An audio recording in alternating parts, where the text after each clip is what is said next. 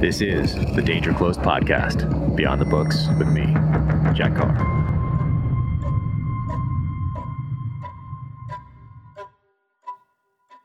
Welcome to the Danger Close podcast, an Ironclad original presented by Navy Federal Credit Union. My guest today is former Air Force intelligence officer Brian J. Morra. In his recent book, The Able Archers, he talks specifically about the year 1983 and how we came to the brink of a nuclear confrontation with the Soviet Union. And it is a history that most of us don't know that much about. So now, without further ado, Brian Morra. Brian, how are you? Hey, I'm I'm great. How are you doing? Oh, wonderful. Thank you so much for taking the time to do this. Well, thank you very much. I really appreciate it. Uh, I think we have a mutual friend in Dan Gelston. Absolutely. We sure do. We sure do. He's fantastic. We were uh, neighbors for a time. And as you know, they uh, they moved recently, but uh, what a fantastic guy.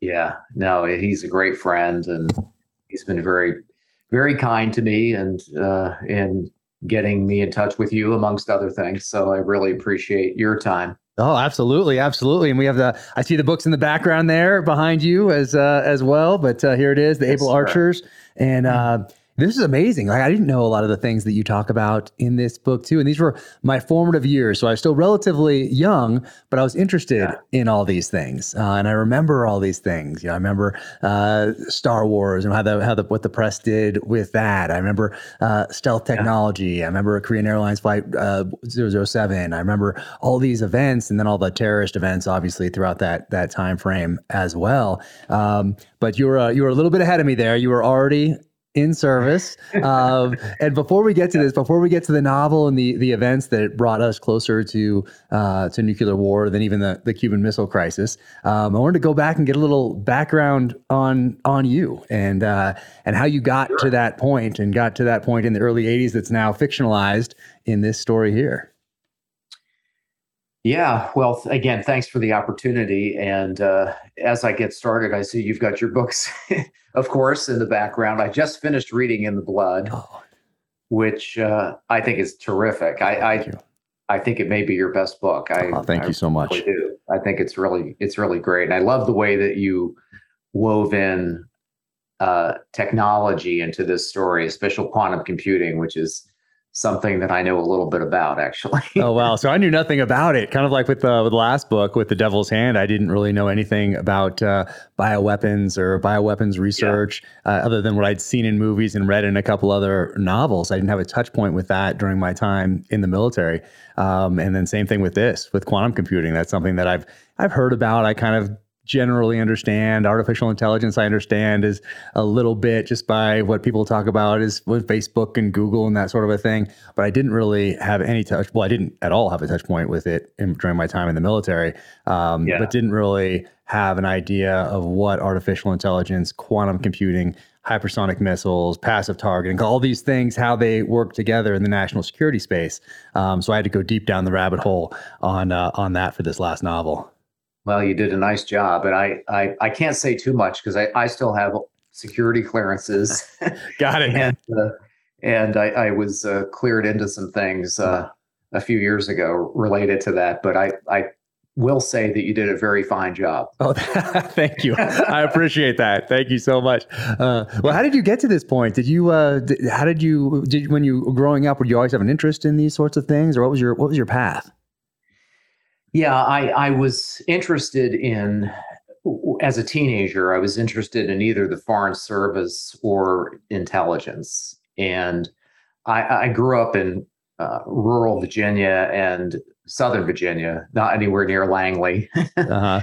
and uh, I didn't know anybody or anything really connected with that world. Well, wait a second. Wait a second. It sounds kind of like a character that uh, in the novel.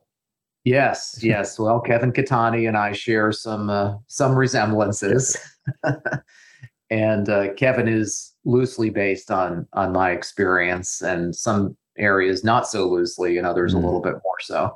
But um, yeah, so I, I did have this desire to see the world and do some things beyond the confines of the valley I grew up in, and uh, um, and so I, I, but I really didn't know how to go about doing it. You know, I, I didn't know how to get into such a what to me seemed an exotic business mm. uh, growing up where I did. Uh, I, I, went to college in much like Kevin Catani in Williamsburg, Virginia, and uh, and I was exposed to more there, and that's where um, I did actually as a senior in college. I took um, the both the foreign service exam and the exam to get into uh, or at least get screened by CIA, and I, I studied Russian language there, and I I studied. Um, I was a history major, but I really focused on Russian history and East Asian history. Um, so I was I most of William and Mary is where I went to college is known for American history and early American history, especially. But uh, being the rebel that I was, I decided that Russian and East Asian history seemed more interesting to me, so that's what I did. Um, yeah, so I uh, the short story, I guess, on on how I ended up in the Air Force and in Air Force intelligence is that uh, I I did take the Foreign Service exam. I I got fairly far into that process, but I did not get offered a position. Uh, CIA I had more success with, uh, but due to budget cuts, they were delaying people entering um, the the career trainee course at the farm at that time. This was right after the church hearings and uh, the church committee hearings in the Senate, and and the clandestine service especially took a lot of budget hits. Mm. And uh, it was during the Carter administration. So, uh, and, and, the the uh, um, the folks that were running CIA at that time were not too enamored of the clandestine service either. So, in any event, um, I needed to go to work, and I couldn't wait for a school date, and I I was going to have to wait at least a year, and so I asked uh, one of the kindly CIA officers at the recruit station, what do you think I ought to do? And he said, well, you know, go into the military, uh, become a military intelligence officer in one of the services, serve for, you know, four, five, six years, come back to us, and it won't be a problem. So I thought that sounded like a plan. Very similar and, to your character here. Yes. Yeah. And that's what I did. So that's what I did. And uh, uh, I went into Air Force intelligence and um, and had some of the same experiences that uh, Kevin Catani has uh, in this book. Uh, I also blended experiences that others I knew had into mm. his character um, for dramatic purposes, and also so I wouldn't have you know too many characters running around. yes, no, that's important. That's yeah. important. Did uh, when you were studying uh, Russian history and and uh, East Asian history, did you do a, a semester abroad? Did you study language, uh, that sort of a thing when you were in college? Well, I did study Russian language. Um, I did study Japanese a little bit. I think I only had a semester of Japanese language. Um, I did go to the Soviet Union uh, as a student.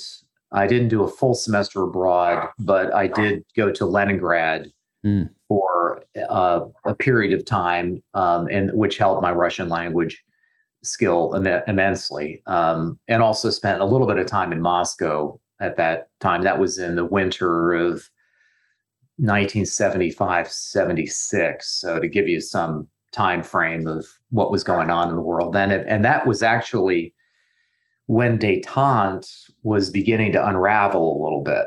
Huh. Uh, in those middle the middle years of the 1970s, things were we, we detente really had a short shelf life, I guess, and it was beginning to things were beginning to get colder again at that time in terms of relations between the Soviet Union and the U.S. And do you think that all come to a head in 1983 ish time frame? Yeah, uh, right. Yes, and that's uh, you know it it was ironic for me that um, in my real life and in Catani's uh, made up life that uh, a lot of the things I did as a student and did um, uh, in terms of personal interest sort of prepared me for the experiences that Catani had. I mean, even the fact that I was stationed in Tokyo initially yeah. was sort of a serendipitous event because I did have a fairly strong East Asian background, and I I I had uh, an immediate affinity with the Japanese um, intelligence services that we were working with, mm-hmm. and I was able to s- speak some Japanese, and I did study Japanese more while I was there, and that of course helped. Um, so yes, there. I think all all those things. You know, I th- I'm sure it's true in your life too. All the things that you do seem to create a mosaic, and mm-hmm. sometimes you're put in the right spot at the right time. That's right. Uh, absolutely. Yeah. yeah. And what were your takeaways from as a student going to uh, uh, to Moscow and Leningrad? Um, I, I also went before my time in the military as well uh, to to Moscow, um, and uh, I remember the the architecture really stands out to me all these years later. And I was there in the winter, so it's cold and everyone's bundled. Yeah and uh, it's dark. Like it seems like I think I was there during a time when it was actually dark. Like there were clouds overhead the whole time. Um, so, what were your takeaways from uh, from going to Moscow or to to uh, the Soviet Union as a student in the seventies? Well, I was there at the same time of year you were, and so darkness was darkness at noon was a, was a typical condition. It was uh, very gloomy, um, but I was enraptured by, especially Leningrad. Um, St. Petersburg mm-hmm. is a beautiful city, and the architecture there is breathtaking. Um, the sense of history there is palpable every step you take around the city. Uh, and uh, Moscow is very, very different. Moscow is a especially perhaps at that time, because uh, even in those days, in the mid 70s, Leningrad tended to be a bit more cosmopolitan. It was mm-hmm. still westward leaning. Um, it's a port city, so you had the influence of foreign sailors, uh, just merchant marine, you know, guys mm-hmm. coming in, and they and it had a flourishing black market because of that, mm-hmm. which um, Moscow not so much. Uh, Moscow seemed to me to be almost overwhelmingly oppressive yeah. in the sense I I got there. And I guess the last thing I'd say, Jack, about the impressions from that time there was uh, uh, with with the Russian students that I met and became acquainted with, their sense of uh, almost being in a prison. Mm-hmm. They they knew that there was much more to the world than they were seeing and that they were able to experience. And there was a sense of I want it's not quite despair, but there was a sense of real melancholy mm-hmm. amongst these kids that there's a big wide world out there and I'm never going to see it because I'm I'm behind the iron curtain. Mm-hmm. Uh, and it uh, it it was it had a psychological impact, I think, on a lot of those the kids, at least that I became acquainted with. Oh, I bet. I mean, you can say, I can, even to this day, all those years ago, I mean, I can, I can sense it. I can still feel that oppression. And, uh, and, this is much later, obviously, when things have opened up uh, at this point. This is the early '90s, um, so it's still a little. There's there's th- certain things going on. Um, uh, there, there, was even a, a, coup, an attempted coup, uh, in '93. Um, so right. there was a lot. There's a lot going on, but you could sense, you could feel the oppression, and certainly the darkness and the architecture don't help, uh, you know, alleviate any of that oppression. It's just whatever that whatever that reason, you can just feel it inside. It's an interesting feeling to, yeah. to have walking through those streets. Yeah, it is. It it really it gets into your your pores. I mean, you just it, you feel it in every molecule of your body almost. And imagine living there your entire life. And mm. these mm-hmm. young people, as I said, felt caged. Yeah, like they were birds yearning to be free. Yeah, right? yeah. You know? Oh, interesting. And uh, were were you? Uh, I mean, you were very young at the time. Um, do you have any memories of the Cuban Missile Crisis? Like, are you? How old are you at Cuban Missile Crisis? I mean, you're. I, I really was. Yeah, I was five. Do you remember your parents? Old. Like you ever? Because I have memories yeah. when I'm five years old, six years old, seven yes. years old. Do you have memories of that?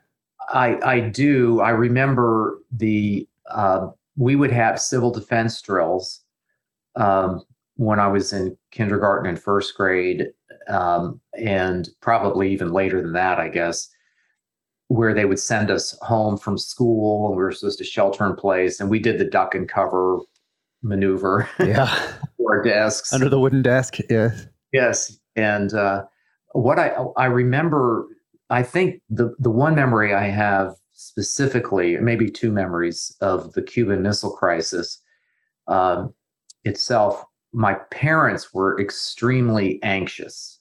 I, I remember that, and I remember them watching uh, television, watching the television news and every night, and which is not something they necessarily always did. Mm. And, and they were they were really tuned in to what was what was going on, as I think most Americans were. The other memory I have is I, I was as a kid I was kind of fascinated by aviation, even at a very young age, and um, I remember walking home from school, and it must have been during the Cuban Missile Crisis, and seeing fighter jets overhead, and they were probably like F 102s, they were interceptors. Mm. And and I remember them breaking the sound barrier over overhead, which was something they did in those days, which we have noise ordinances now. but um, and I, I remember that, and I, I, remember that evening asking my father about it, and he said, "Oh well, they're they're practicing intercepting Soviet bombers wow. because of this crisis that we're we're in." Wow. So those are the memories I have. Yeah. Yeah. I mean, it's, it's incredible how form, you know, during those formative years like that, how impressionable we are. Um, one of, one of my earliest memories is of uh, Iranian hostage crisis and uh, my parents turning on Walter Cronkite every night in our school, going to church to, to pray. And uh, so yeah. I really remember that. I remember the pictures. I remember the black and white photos that really stayed with me. They make it into my writing. Um, I think about it quite quite often. Um, so the, then, but same same type of age, same time frame. I was about six uh, at that at that time. Um, so I remember, I remember it. Uh, and yeah. uh, I remember thinking, why, you know, why uh, we're America? Why is this happening to us? Uh, you know, by the time your touch point is kind of World War II as a kid, you know, six years old, that's the kind of movies you're watching. Like, hey, didn't we, aren't we the most powerful right. country in the world? Why are we letting this happen to our citizens? Um, but I remember it distinctly. I think it really was, uh, uh, you know, during those formative times, really made an impact, really did. Um, but uh, but you have those memories from back then, and do you think that in, that uh, uh, influenced you as far as your choice of uh, uh, of course of study in college, and then the path you take in the future? I, it probably did. I, I unconsciously, I, I think, as I said before, you have this mosaic of experiences that come together to form the person that you are, and I, I think that probably had some influence on me. Um, I, I was I, I really, as I said at the outset, I was, I think, as a teenager, looking for some way out, some mm-hmm. way to see the world and do things that were important and were, uh, and and the intelligence business really fascinated me from an early age, and I, I read spy novels and that sort of thing when I was a teenager. Oh, nice! And what were you reading back then? Well, I know I read Le Carre and um, I probably read some of Ian Fleming stuff. yeah. And uh, uh, yeah, so things like that, I'm sure, and, some other authors I don't re- recollect off the top of my head, but I, I'm sure I was reading. Yeah. Right, right. The, the, power of popular yeah. fiction, uh, popular culture. Uh, so you go into the Air Force, and right away, you know you're going in on an intelligence track? And do you go to OCS and then go uh, on some of the on a path that then branches at some point into different uh, facets of the intelligence community in the Air Force? Yeah, I went to in the Air Force. We call it Officers Training School or OTS, mm-hmm. um, but yeah, same thing, same notion, and that's how I got commissioned. Um, and I did know I was going into the Intel career field uh, pretty much from the outset. Not quite. There was a little uh, kerfuffle where they wanted me to go to pilot training, and uh, my eyes and I was willing to, but my eyes weren't, and I wasn't quite 2020, and uh, that's kind of another story. But yeah, so I Intel was what I wanted to do, and it is what I got to do. Uh, I I went through the general kind of the I, I like to refer to it as sort of a liberal arts degree in intelligence was the school that um, they sent us to in Denver um, at that time. It's no longer there, but um, and that was a very good grounding. And then I went to some other schools beyond that um, with three letter agencies. Uh, so I, I, was kind of like your character, kind of like the character. And I, I was, uh, one thing I don't mention is also I went through an NSA school. And uh, so I had some, I kind of knew enough in every facet of intelligence to be dangerous, you know, as a young lieutenant. And I didn't really know anything, but I had a lot of. I, they did a really quite good job, I think, of rounding us out and and giving us broad exposure to every you know human through SIGINT through, and and when uh, we were in that school in Denver, we got our top secret SCI mm-hmm. clearances, and so we were exposed to quite a bit. And uh, yeah, so by the time I got to Japan for my first assignment, I was you know, reasonably well prepared. I think they did a pretty good job. No, it sounds like it. And with the threat essentially being communism, Soviet Union, do you remember how much you guys, or if at all, you talked about uh, uh, proxy groups, proxy wars, terrorism, that sort of thing? Or was most of the focus on that early 80s uh, communist Soviet threat? Well, in in the Far East, which is where I was, uh, we were we were certainly our primary focus was the Soviet Union.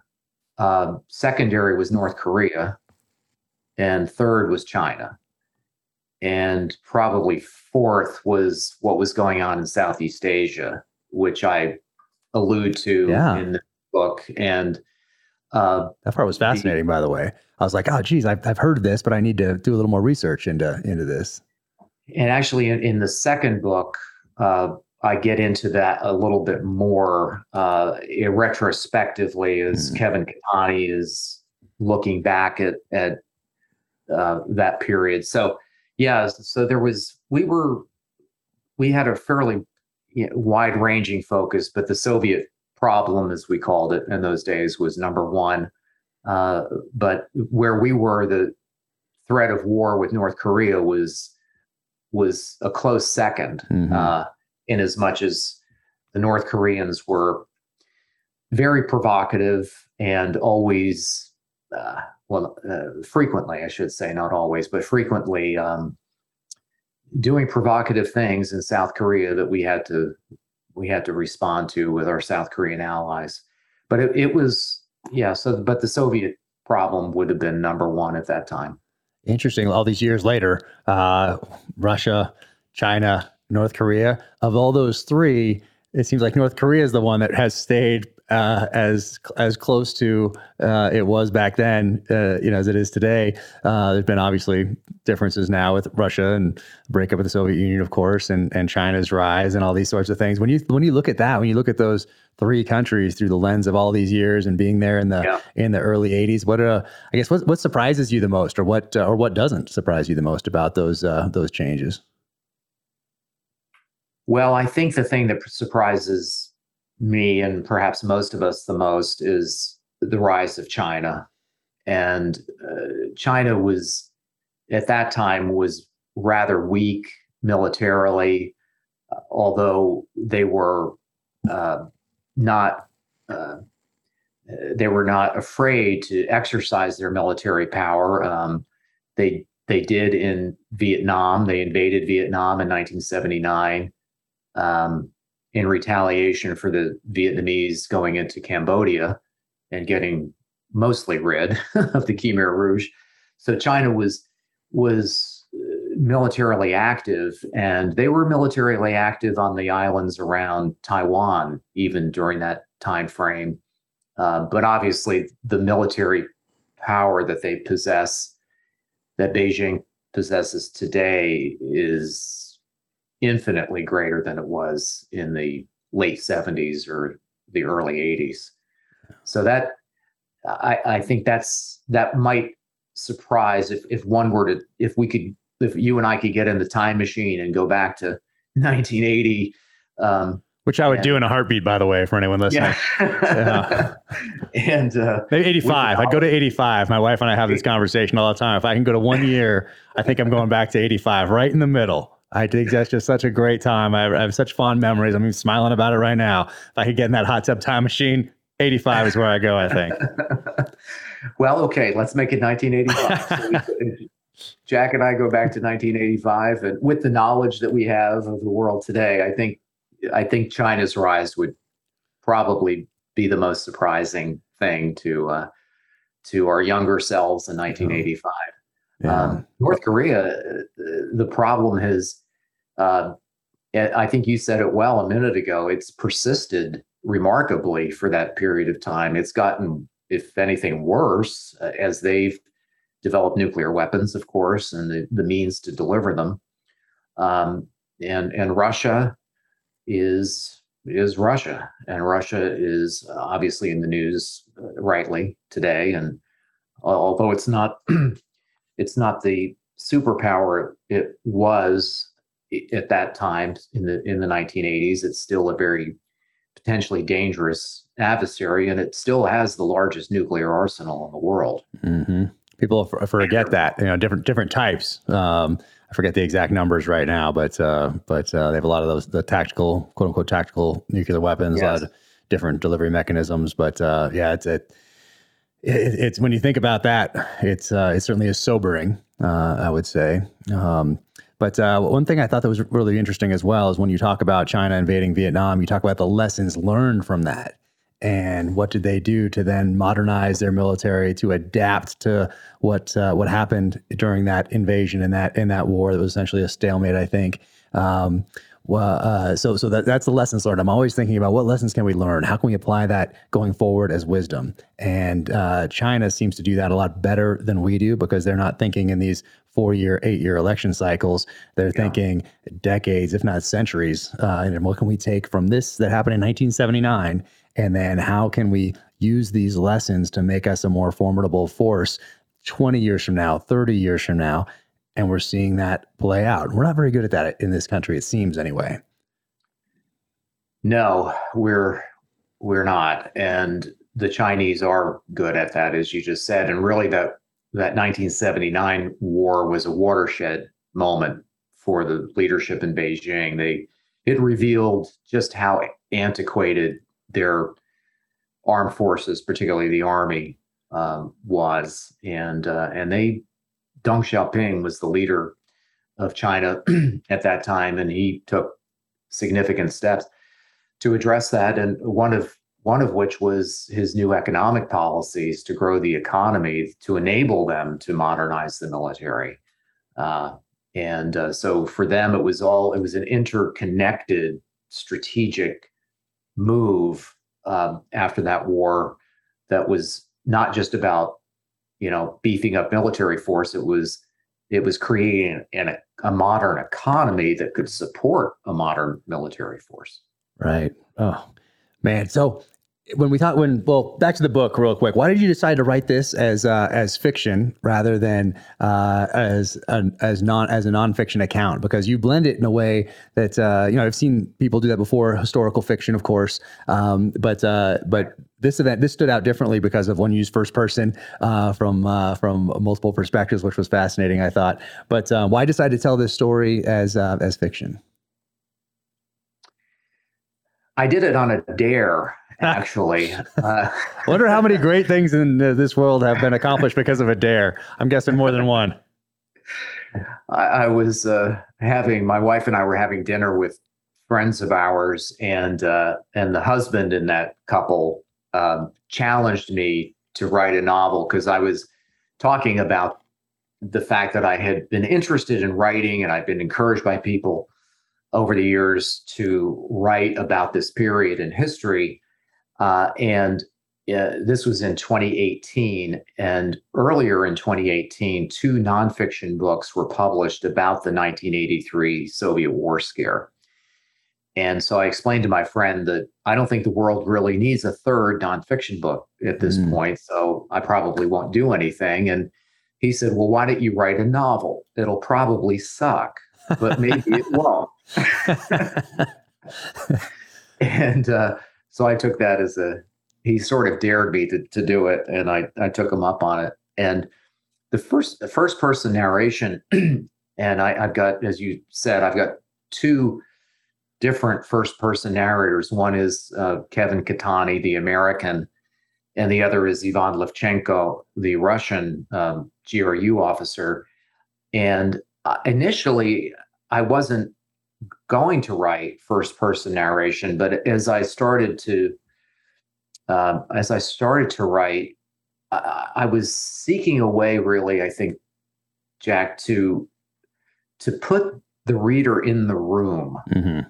with these guys, and it just seemed to me that first person narration was the best way for me to do that. Mm-hmm. Um, a more skillful writer probably could have come up with something else, but that's what I decided to do, and it seems it seemed to work. Yeah, no, it works. It works great. And uh, people have heard us mention this 1983, this time frame, a couple times now.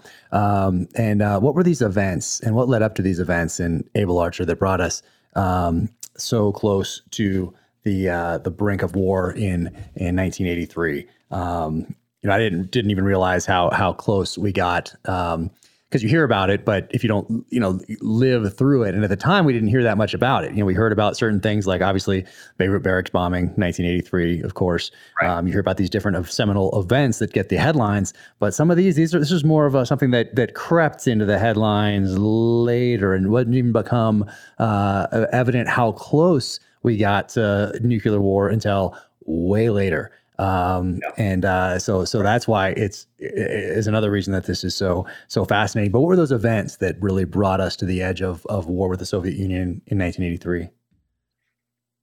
Right, and and I would just one quick preface comment is that uh, to your point, Jack, that um, much of the material related to these events remained very highly classified until just a few years ago, and I'm often asked, why didn't I know about this by folks? And and that's that's the main reason that uh, much of this material is highly classified.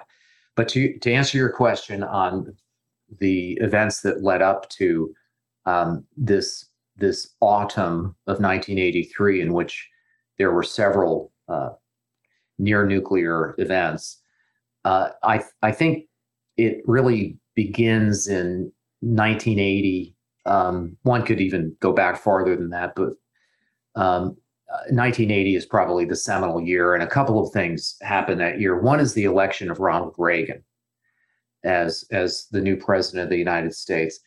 The other is that uh, the Soviet KGB and uh, the GRU, which is Soviet military intelligence, uh, were continuously working on something they call the correlation of forces assessment.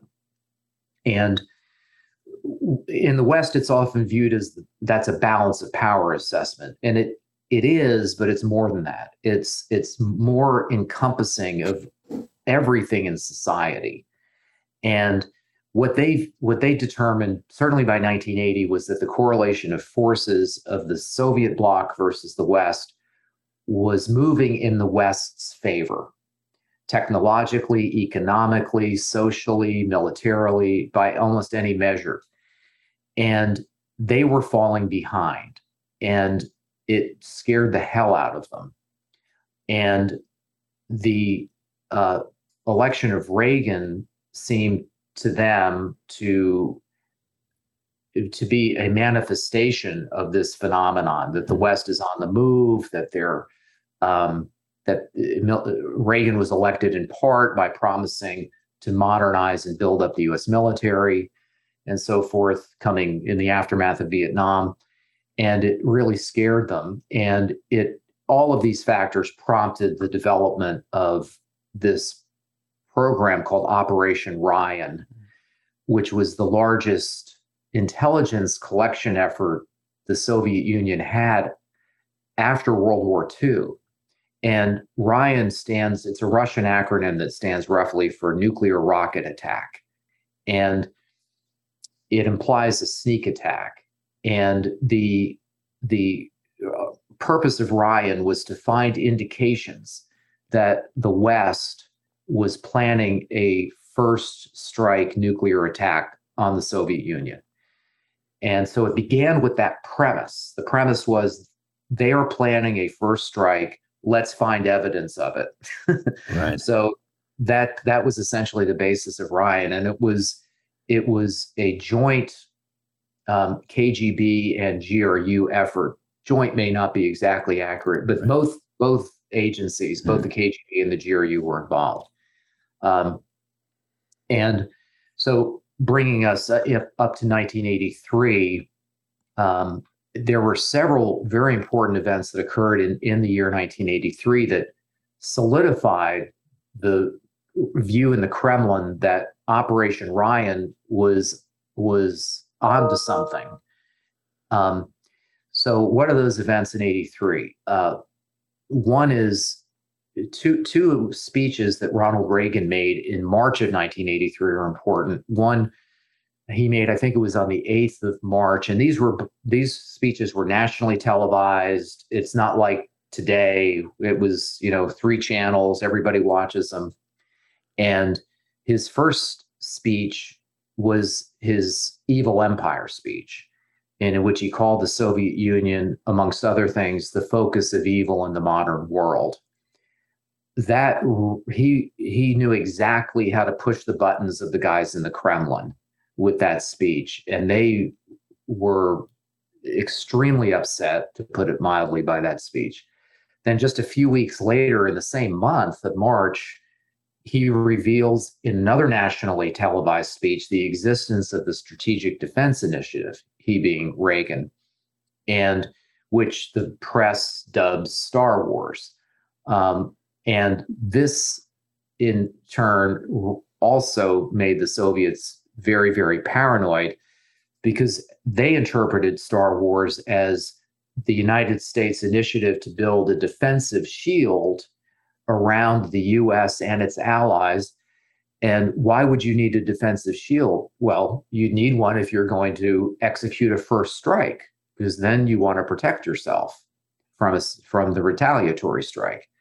So they saw all of this as adding up to Operation Ryan is real. They're intending to launch a first strike. Um, another event that happened later in the year but was planned, had been planned and underway for several years prior to 1983, was the deployment of new nuclear weapon systems to Europe, uh, notably the Pershing II ballistic missile system to West Germany and the ground launched cruise missile to the UK. And the Soviets had no defenses for these systems. And again, they viewed them as decapitating first strike weapon systems. Um, so the general tenor in the Kremlin was one of paranoia and dismay. Um, then, uh, on a more tactical level, uh, things that led up to some of the events of the fall of '83. I think the in in 1983, the seminal event was a U.S. Navy exercise, FleetEx 83, which saw three carrier battle groups go up into the Sea of Okhotsk, which is a body of water in the North Pacific between the Kamchatka Peninsula, Sakhalin Island, with Siberian mainland up to the north and the Kuril Island chain to the south. And the Soviets viewed it as a bastion for their ballistic missile submarines.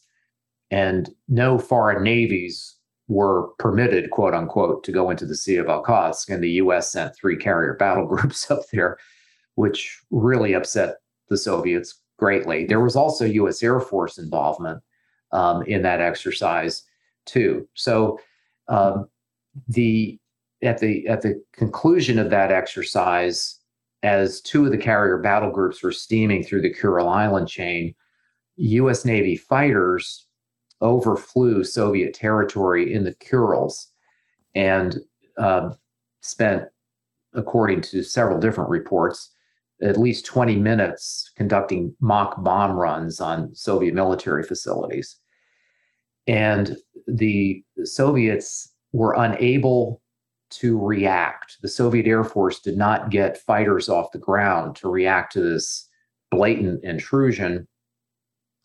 And the fact that they didn't react caused a purge of officers in the Soviet Far East in their air defense forces.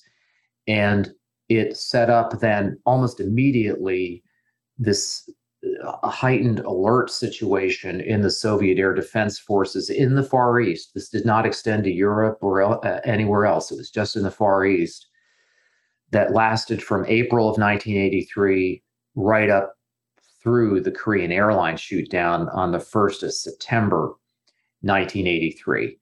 And I have Captain Catani, uh, the character in the book, um, essentially predict that any aircraft, civilian, military, mm-hmm.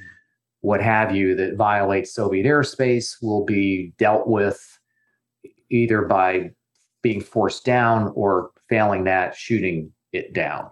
And that's in fact what happened to KAL 007. So I think you one can't really understand what happened to the Korean airliner unless you understand this buildup and this incredibly heightened alert that was unprecedented in the Soviet Far East.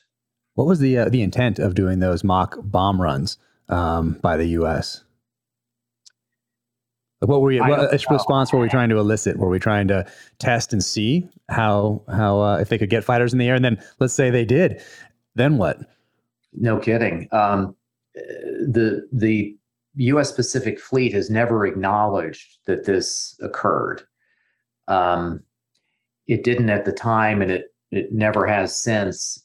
Uh, and but the the Soviet tracking we had that day clearly showed this happening. The the tracking we intercepted, yeah. and the Soviets issued a demarche, a formal diplomatic complaint about this overflight. So um, it did happen.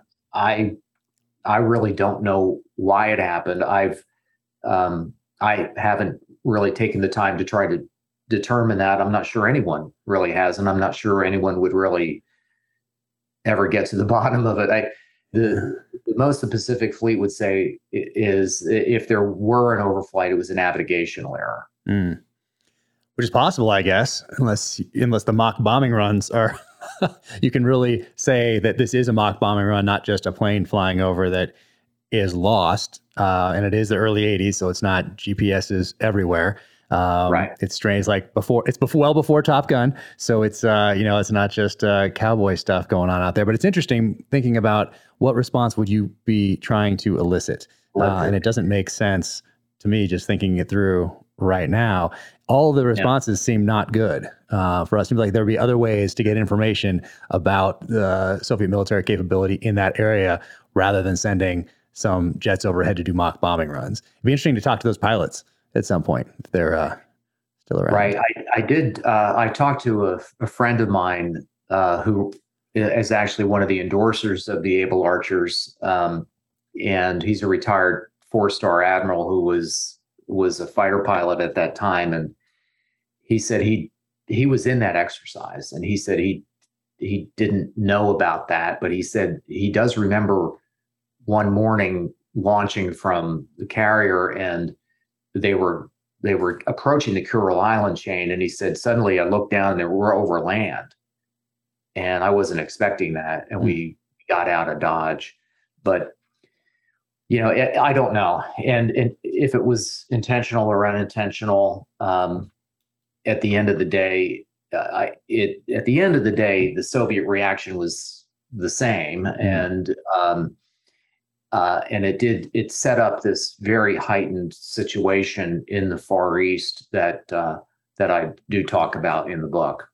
And uh, for people that don't uh, remember or don't uh, don't know about Korean Airlines 007, can you take us through through that? Yes. So the the Korean airliner um, was a Boeing 747, uh, had 269 passengers and crew on board, and it was shot down um, just off the coast of Sakhalin Island by a, a Soviet Air Defense Force Su 15, Sukhoi 15 fighter. And everyone was killed on board uh, the 747. Uh, and it happened in the very early morning hours of the 1st of September local time um, of 1983. Uh, what, of course, the $64,000 question is why was this Korean airliner where it was? Because it was well off course uh, of the uh, the normal transit routes that uh, commercial airliners took across the North Pacific, and uh, we didn't know at the time. And I, I, in the book, I talk about that night as seen through Captain Kevin Catani's eyes, and it's a night of a lot of confusion and uh, we don't know what they're doing and um, and uh, that's one example of where my life and Captain Catani's life overlap quite closely. mm-hmm. I actually was the guy on duty that night dealing with all that. And um, so, what we pieced together, we didn't know it at the time, but what we pieced together um, is that the uh, Soviets were confused that night. And we kind of had an inkling of that right away that there had been a U.S. Air Force mission that night off the coast of Kamchatka Island, uh, an RC 135 aircraft, which is a, a modified set, Boeing 707, not, not a 747, but a 707. And the that mission was there that night to collect telemetry on a planned Soviet ICBM launch, mm. which uh, intercontinental ballistic missile test launch, which never occurred that night. So the RC 135 um, did its orbits, it waited for this launch, launch didn't happen, and it turned around and, and went home to its base in the Aleutian Islands. Uh, just coincidentally, the uh, Boeing 747 Korean Airlines 007 flew right through the orbit of the RC 135. And the Soviets um, attempted to intercept the RC 135 that night. They sent fighters up. They never really made an intercept, but they got close. Uh, that wasn't that big a deal. But what was a bigger deal was when this other aircraft came through the orbit the Soviet air defense forces tried to intercept that aircraft and failed. And that aircraft was Korean Airlines 007, although we didn't know it at the time. The Soviets were confused. They really didn't know what it was. The only plausible explanation to them was it was the RC 135, mm-hmm. that it had some, for some reason, broken off of its orbit and now it was going to overfly Petropavlovsk, which is a city and port on the Kamchatka Peninsula that you know well yes. from your writing. And um, and Petropavlovsk is is today and was then the home base for Soviet ballistic missile submarines. So it's a very tightly held, secretive place. And foreign aircraft are not permitted to overfly Petropavlovsk, certainly not in 1983. So the um, the Soviets attempted to intercept it, failed. Um, the aircraft continued on its course, its erroneous course, and flew over the expanse of the Sea of Okhotsk, that same body of water the U.S. Navy had been in in the springtime of that year. And the Soviets then pick this aircraft up again on their radars as, as it approaches Sakhalin Island, and they order fighters up to identify it, uh, try to bring it down by peaceful means and failing that, um, shoot it down because it's a border violator and and and so on and so forth. So that's that's essentially what happened. Um, we did the U.S. never got access to the black box. Black box mm. says of KL 007, but the Soviet Union did. Mm. The Soviets found the black boxes and they kept them secret for years and finally revealed in the 90s that they had them and that they showed there was a navigational error on the part of um, KL007. Um, and there are a couple of different ways that nav error could have occurred, uh, both of which are human error. and um, so they were off course almost certainly because of that reason. But the Soviet Union at that time, and many in the Kremlin today, still maintain that it was a U.S. intel collection flight. Interesting. And um, and that we had we were we were you know, blatantly and unsafely using a civilian airliner to conduct this intel collection flight.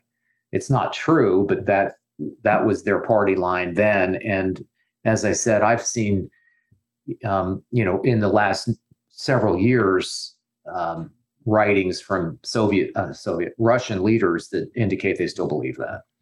And back then, some of that Russian leadership did have uh, very direct KGB ties. Is that right?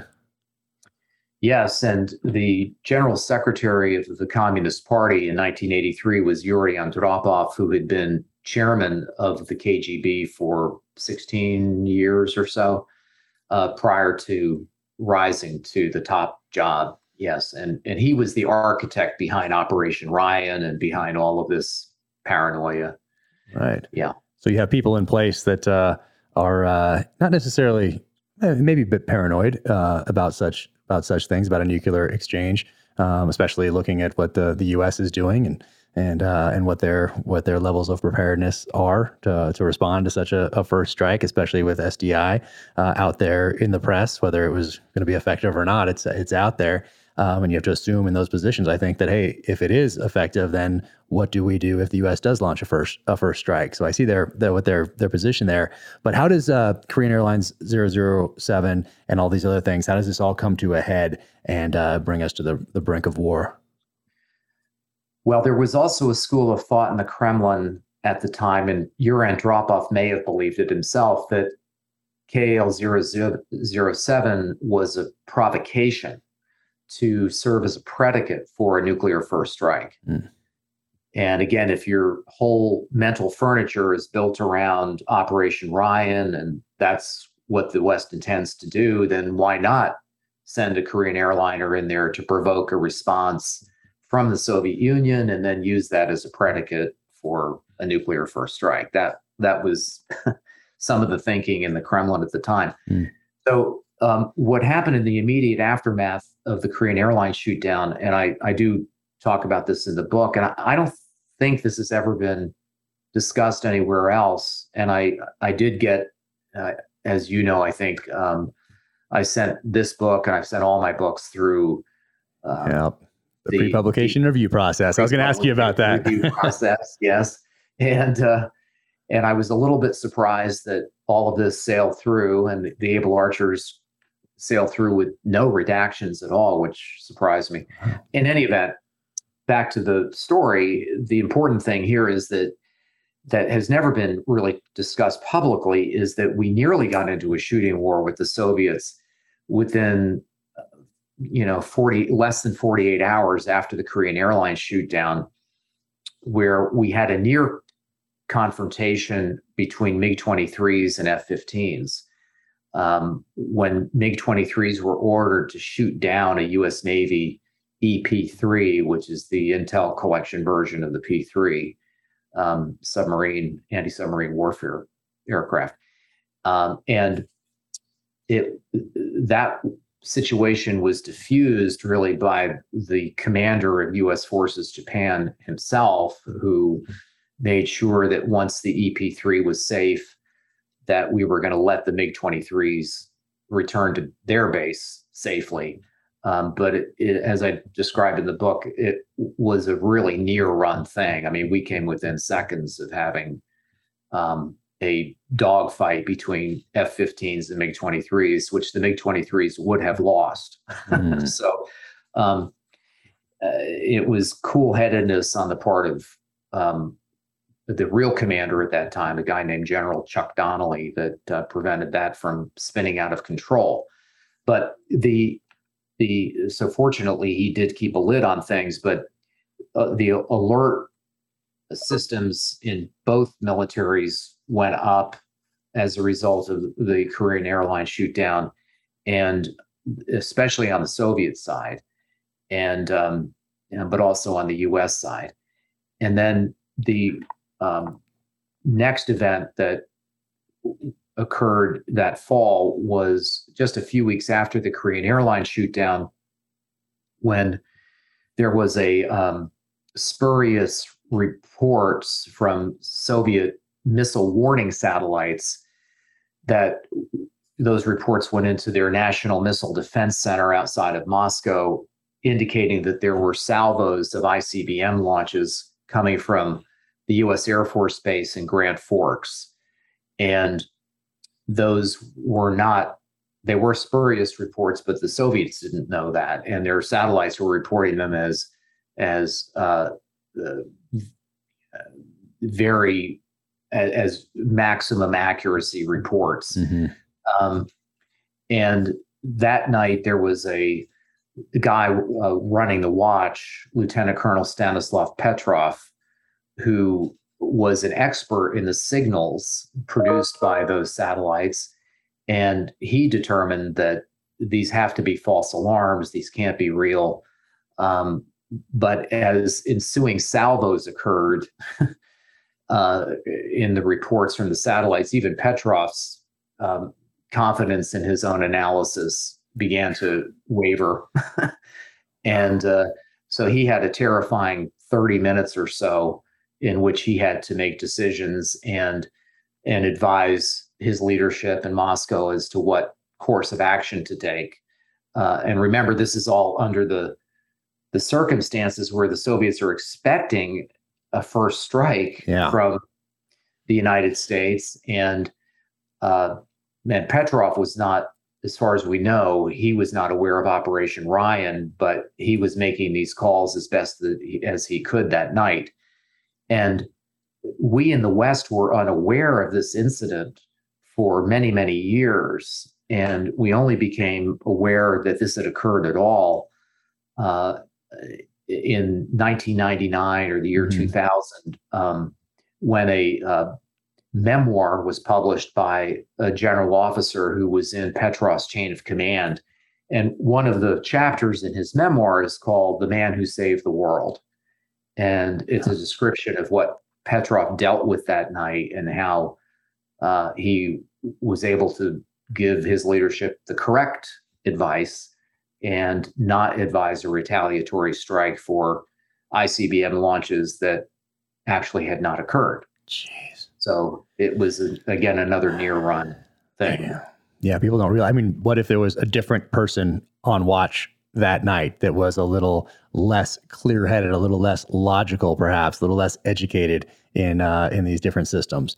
I mean, not everybody is a Petrov. Maybe there was somebody else there, new, the new guy on watch, uh, and he sees a launch and he just reports it up the chain of command. He's just a conduit for what he's what what that uh, what the data is telling him, which is oh, there's a launch, uh, and he just puts that up the chain of command, and back down comes okay. Well, we're launching too. That it's that close. It's one guy. It's one guy, and and I would argue it was one. It may be a little bit of a stretch, but not too far of a stretch to say it was one guy after the Korean airline shoot down. It was General Donnelly who who was the coolest head and said, mm. "We're not going to shoot these MiGs down." Mm. When there mm. were other general officers in the room, I was in the command center with him, who were advising him to do it. Wow, he was within his rights to do it. Um, so yeah, one guy in each instance. And your point about Petrov is made even more salient by the fact that he wasn't supposed to be on duty. Oh, jeez. He was subbing for somebody who was sick. Wow. And he he got called in that afternoon and told you're going to be taking the watch tonight because Dimitri's got the flu or something. Oh my god! So imagine all those things that led up to that. Yeah. What if uh, Dimitri uh, doesn't go to this one place to you know get something to eat where he gets the flu and then comes down with it like so many things line up to get this person in that place at the right yes. time to prevent a nuclear exchange it's just it's yeah. incredible It yeah. is. Or what if he is in that spot and prior to that we do shoot down those migs and now things are even more yes. on edge right right exactly right Jeez. Yep. And what and what happened to him later on, Petrov? Petrov is one of the saddest stories of the Cold War. I think, on a personal basis, he was uh, he was actually reprimanded for what he did that night, and uh, he he didn't keep an accurate log. He was trying to save the world, so he wasn't too worried about writing things down. I guess that was they they dinged him on a couple of technicalities and not following certain protocols Um, and as a result, he was never promoted again. The real reason they dinged him, though, was because he revealed the flaws in their Oko missile warning satellites, mm. and that these Oko missile warning satellites were really not ready for operational use. And he embarrassed a lot of people much higher up in the chain of command, mm-hmm. uh, and that's why he got he got crushed. And he was never promoted again, and um, he he retired as a lieutenant colonel, and he he did get a job uh, in the Soviet defense industry for a number of years. Um, his his wife, I talk about her being sick in the book, and she actually did die of cancer. Uh, so he was a widower with kids, and he became an alcoholic. He he was uh, kind of a mess for the rest of his life. Um, toward the very end of his life, when he was in his seventies, he did receive some accolades from the European Union, mm-hmm. the United Nations for what he did that night, the 27th of September, 1983. Um, but and it, it, I'm sure it it gratified him to some degree, but he still he died very poor and uh, as a kind of broken down man mm-hmm. in his late 70s. Jeez. And what kind? What, what do you think back then? Uh, are you seeing when you're in that position? What was he seeing? Like, is he seeing like, like today you envision a tactical operations center with flat screen TVs all over the place, and you know maybe this artificial intelligence is working a little bit over here, but you're seeing a visual representation of uh, what's happening, projected what will happen, like all these sorts of things. What are you seeing back then with 1983 technology? Are you just getting numbers on a on a like dot matrix type printer coming out, or are you seeing something on uh, on a computer screen that has a little green dot that shows something warming up? What do you, what is he seeing during, as he's uh, making these calls? Yeah, they did have a big screen in the in that National Missile Defense Center, and so my understanding is that the alerts would come up on that big screen. It would they would have after some number crunching, they would get a geolocation on where the launches, quote unquote, were emanating from. Mm-hmm. Um, so he he could tell his he had a bunch of analysts working for him as the watch commander. They had electro optical analysts, they had um, radar signals analysts, and other signal processing guys. And um, these Oko satellites had both IR and and EO, both infrared and electro optical sensors on board, but it's not instantaneous. So it's not clear just how much they were able to see, but they were getting signals from certainly from the IR that um, he was asking his analysts to analyze in real time. You know, give me right. what you think we're dealing with um, and how many, and they were able to make judgments on well, it looks like there are, you know, two to five missiles in this salvo. It looks like there are three or four in this one, and and that kind of thing. And they did geolocate it to Grand Forks Air Force Base pretty quickly. That's pretty good. I mean, for for that time, I mean, it almost sounds like a uh, like war games that uh, we're seeing up on the screen. You're seeing th- like that that kind of uh, technology. It sounds like anyway. Yeah, it wasn't quite as advanced as that because they didn't, as far as I know, they didn't really have any kind of help, you know, any AI-ish help. It was all gray matter, and they had a bunch of of different sections of analysts that were looking at the data and and reporting back to him in the command center. Yes. So it was it would have been somewhat rudimentary, but yeah. Uh, yeah. Oh, that's even. I mean, it's. I mean, that does come down to that one person, and you're looking at essentially math equations, um, and uh, and figuring out uh, how to make your best judgment. And then what your opponent, and you're not just sending it up the chain in the United States chain of command, where if you're wrong, maybe yeah, you don't get promoted, but then you, you know, there's plenty of other options for you in this country. You're sending it up the chain in the Soviet Union, uh, yeah. which is already on a hair trigger, brink of war, early 80s. Uh, your prospects for life after that, when you're wrong, uh, are not great. Yeah. Yeah. That's and a lot to risk right there. So imagine we yeah. are launching. Imagine he's wrong that night. I mean, yes. he's dead anyway. Probably. Maybe that's maybe that's uh, right. maybe, that's nuclear, nuclear. Yeah, exactly. nuclear weapons inbound. You're, you know, unless they're not going anywhere near him. I don't know. But uh, I mean, Moscow's at top of the list probably. So, uh, so you're done anyway. So I guess that's factored in. But, uh, geez, I mean, regardless, yeah, that's I, a tough. That's that's a tough position to be in in the in the book to give a sense of the tension that the, he was dealing with. And and I put Levchenko there with him that night. So you're seeing it through Levchenko's eyes and you're getting that firsthand encounter again this notion of putting the reader in the room mm-hmm. and through either Catani's eyes or Levchenko's eyes. And in this case it's through our buddy Levchenko. Yeah. I mean it it it's crazy that uh, you know not more obviously we didn't hear about it back then highly classified. We didn't even know about it till 1999, where this chapter comes out in a in uh, a, a senior military official's memoir. Um, but what lessons do you think that we can take? From this story, from this time period in history, when we look at our relations with Russia today, uh, our relations with China today, vis-a-vis Taiwan, what's going on with Russia and Ukraine, uh, what's happening in uh, North Korea. Um, but uh, what lessons can we take from that time period, and can we uh, can we take and, and and use as wisdom going forward in our foreign policy?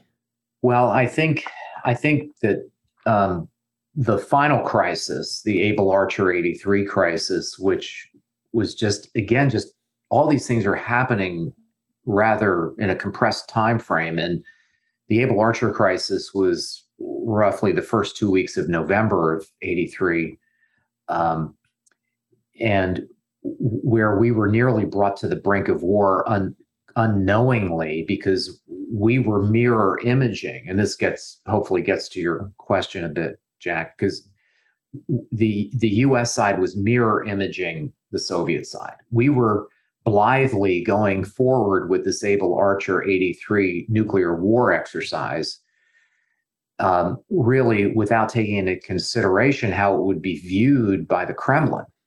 Which is not and, an exercise. Right. And the Kremlin viewed it as okay, it may be an exercise, but it's a cover for mm-hmm. a, a, sneak attack. And th- their reference point, and they talk about it repeatedly, uh, and Putin talks about it even today, is uh, 1941 Operation Barbarossa mm-hmm. and the surprise attack of Germany on the Soviet Union and they they remember the leadership in the Kremlin were were alive and they were adults in World War II in the guys that were leading the Kremlin in the 80s and they remembered Operation Barbarossa not as something from history but as something they lived through mm. They didn't want another Operation Barbarossa on their watch. They weren't going to allow that to happen like Stalin did. Mm-hmm. And that was so that was their mindset. But our our mindset was that well, we're just doing a command post exercise, not thinking that well, but the Soviets are viewing this through the context of everything that's happened this fall, mm-hmm. and and including the event we didn't know about, the Petrov event and the fact that the reforger exercise that fall and reforger was the reinforcement of europe by us forces during the cold war the reforger that year was extremely large and sophisticated more so than usual and able archer 83 was merely the last chapter in the exercise curriculum mm. and so the soviets saw this interlocking set of exercises that were, from their point of view, extremely provocative. And then the final exercise, the pièce de résistance exercise of, uh, of the period, Able Archer 83, is co- coinciding with the, with the real world deployment of Pershing 2 missiles to West Germany and ground launched cruise missiles to the UK. So, to their eyes, this all looks like these guys are serious. They're preparing for a major war. And so the reaction on the Soviet side was to prepare for a major war. And their nuclear forces reaction, uh, both in the theater in Europe and strategically, was unprecedented. And it was it was unlike anything they did even during the Cuban Missile Crisis. And not only that, but they put their conventional forces on alert.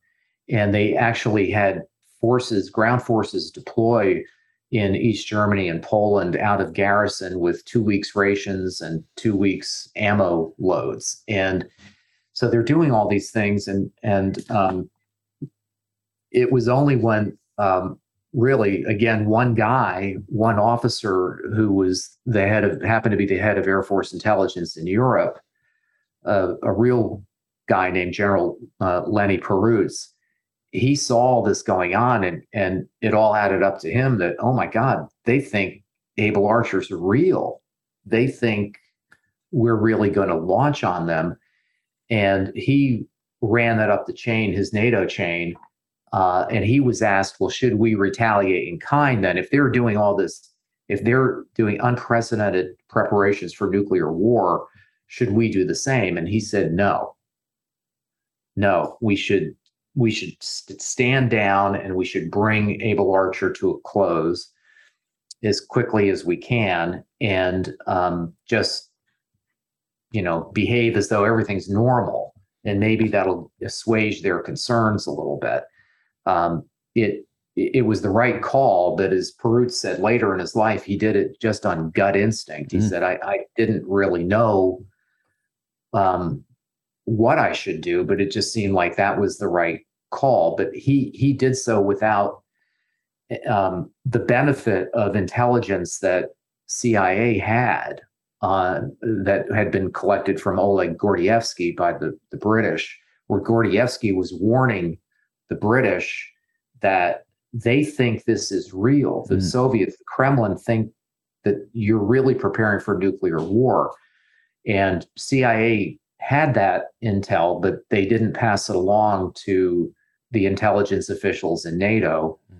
and something that Perroots later in life was quite angry about. But um, yeah, so he he made that call, and um, it it was a very uh, near run thing again, and and I talk about some of the things that NATO did during Able Archer 83 to make it more realistic, and one of which was they they changed the codes the communication codes uh, at the apex of the exercise, at the mm. point where they were going to ask for nuclear weapons release from President Reagan and Margaret Thatcher. Uh, so the Soviets saw that. Oh my God, they changed the codes. We can't collect yeah. anything. And and I, you know, I, I, weave that into the story. But uh, so it was all of those those added elements of realism into this exercise that made the Soviets extremely anxious, to put it mildly. Yep. Yeah, putting yourself in your your enemy's shoes is uh, I found highly valuable at uh, at all different levels, tactical, operational, strategic in this case, um, and we neglect to do that time and time again. I think we neglect to do that for whatever whatever reason. I mean, the, the lessons are out there. Uh, it seems. Um, how long was Able Archer on the books before it uh, was was it a was it something that we'd we'd done before, or just not uh, under these kind of uh, stressors and tensions, or what was uh, um, yeah. what was its history? It was generally done every year. Uh, there were some years, as I understand it, when it was skipped. It was generally done every year as the culminating part of the Reforger mm-hmm. set of exercises. Uh, but this particular year, it was it was highly realistic. They the scenario that they developed even called for B-52s to come from the U.S., which it had never done before. Mm. Um, so yeah, it was a command post exercise, but there were elements of of actual nuclear delivery systems being utilized, um, and so it to to the U.S. way of thinking. And I've talked to a couple of guys that were involved in Able Archer 83. And from their point of view, it was like, well, this wasn't all that much different than what we'd done before. It was maybe a little bit different, but why would they get their, you know, panties in a bundle over this? Because it, it, it, you know, to us, it wasn't, it wasn't that different. And and they have a valid point, but it's the context. Mm-hmm. It's the context of all of these predicates, all these things that had come before, and this kind of Operation Ryan reaching a climax from the Soviets' point of view that our guys didn't know about. And I've uh, a couple of um, these gentlemen that I've spoken to who are involved in Able Archer 83 have read the book and they're stunned. They're like, I didn't know any of this was going on. We had no clue that they were on nuclear alert on the other side of the wall. We yeah. didn't know they deployed SS 11s with yeah. nuclear weapons uploaded. We didn't know they were uploading MiG 27s and Su 24s with nukes.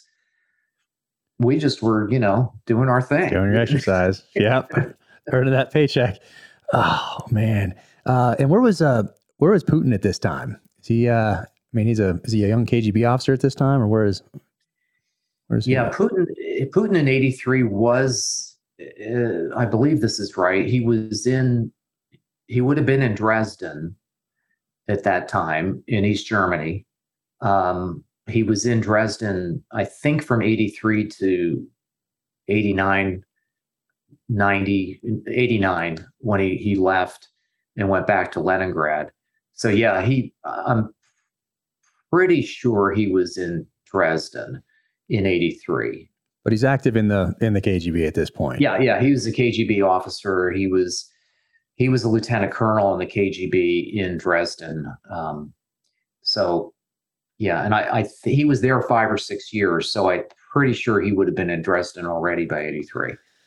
Yeah. And so if you yeah, if you take that experience then uh, through his eyes or what he's learned since, obviously, yes. and then uh, then uh, kind of superimpose that over his uh, responsibilities now and what's going on in Ukraine, it's uh, you know some things aren't surprising i guess i should i should say. Um, uh, especially when he tells us what he's going to do. But uh, th- that aside from from that from those the, those kind of uh, of tells um, just from the end of the cold war up to today to that russian invasion of ukraine um, very little of that should be surprising to us especially if we look at it through the lens of history, uh, through his experience in the KGB, what happened here in the in the early '80s, uh, putting yeah. yourself in your enemy's shoes, uh, looking at things from their perspective. So when you when you look at Putin's position or Russia's position uh, vis-a-vis Ukraine, um, uh, what are your thoughts on that?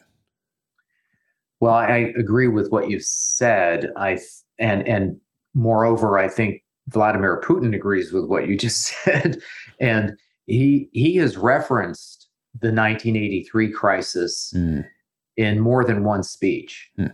and he the last time i'm aware he did it was in his his christmas press conference which he holds every year uh, and it was the press conference it would have been in 2021 and um, or maybe it was 2020 but in any event he he's referenced the 83 crisis and he said in that christmas address i'm thinking of that uh, relations with the west have not been this bad since the 1983 crisis. Wow.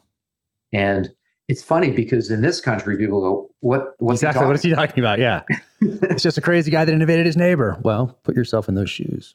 And, and in, in but in Russia, people remember this crisis.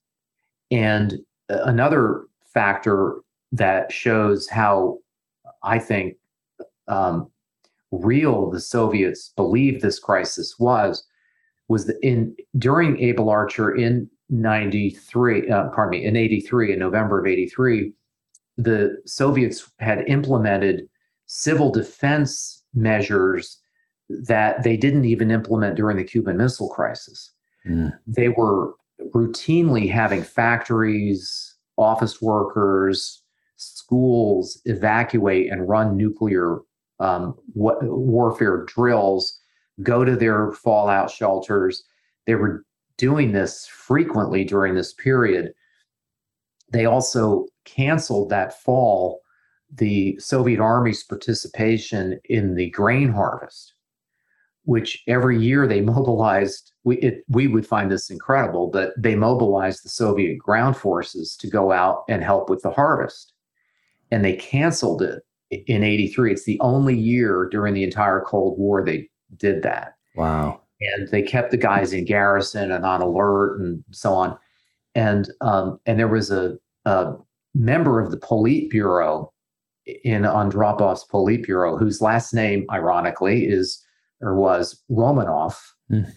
And Romanov gave a number of speeches, national te- nationally televised addresses in late October and through the first few weeks of November, in which he was telling people take these civil defense exercises seriously. We're on the brink of nuclear war. Things have never been this bad before, not even in 1962.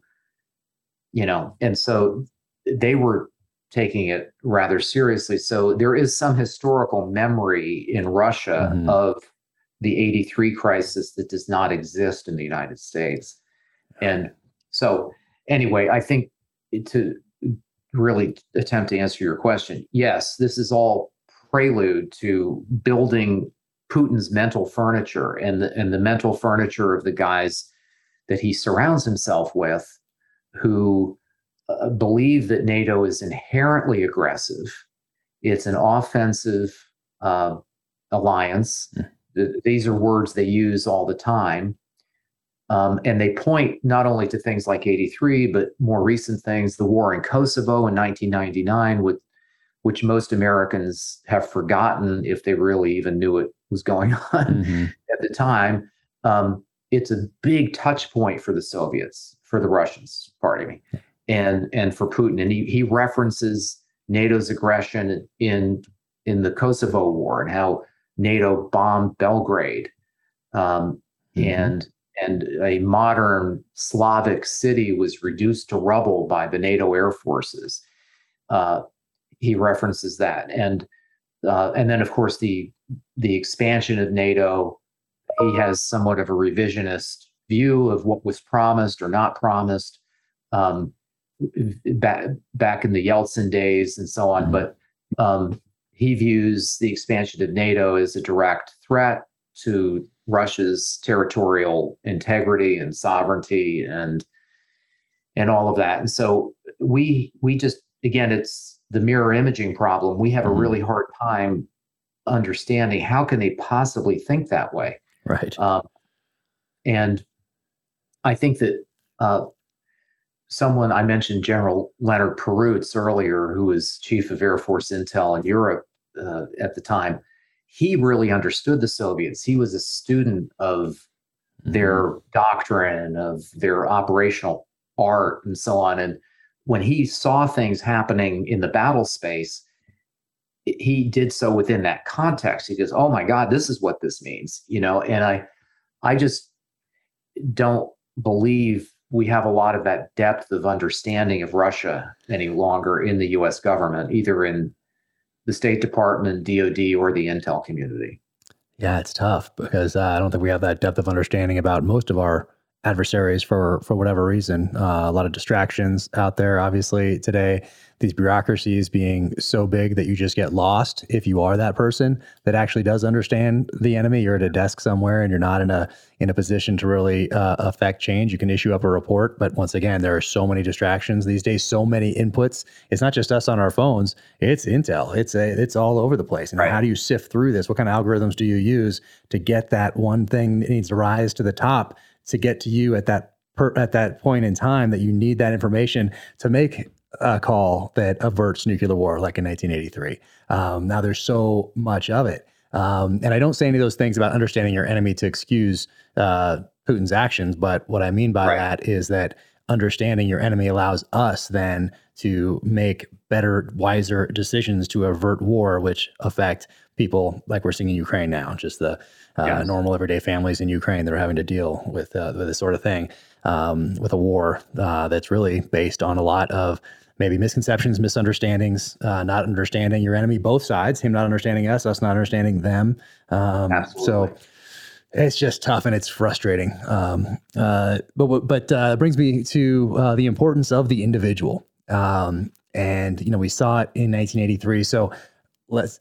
What are your thoughts on the importance of the right person in the right place at the right time, uh, individual responsibility, uh, uh, decentralized command, pushing authorities down, versus processes and institutions and maybe artificial intelligence, uh, all these things that take that individual more and more out of the decision making mm. process. Mm. Well, uh, one of the themes of this book, and you put your finger right on it, of course, Jack, is is individual action and people taking responsibility for tough decisions. Uh, and it's seen, I think, in each of the three crises of the fall of 83. So I obviously I do think that's important. I would say also though that I think another theme in the book is the importance of of institutions and one that I make use of is the military liaison mission which most Americans, actually most people in the military, even when I was on active duty, didn't even know it existed. Yeah. Uh-huh. And what do you mean we have guys in East Germany? You know, I mean, it was just inconceivable.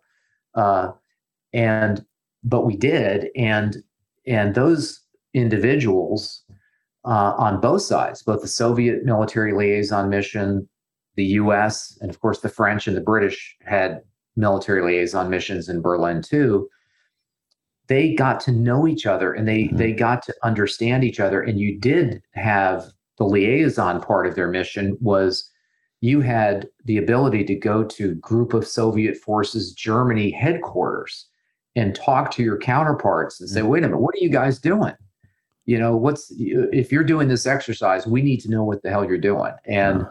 You know help me out here Yvonne.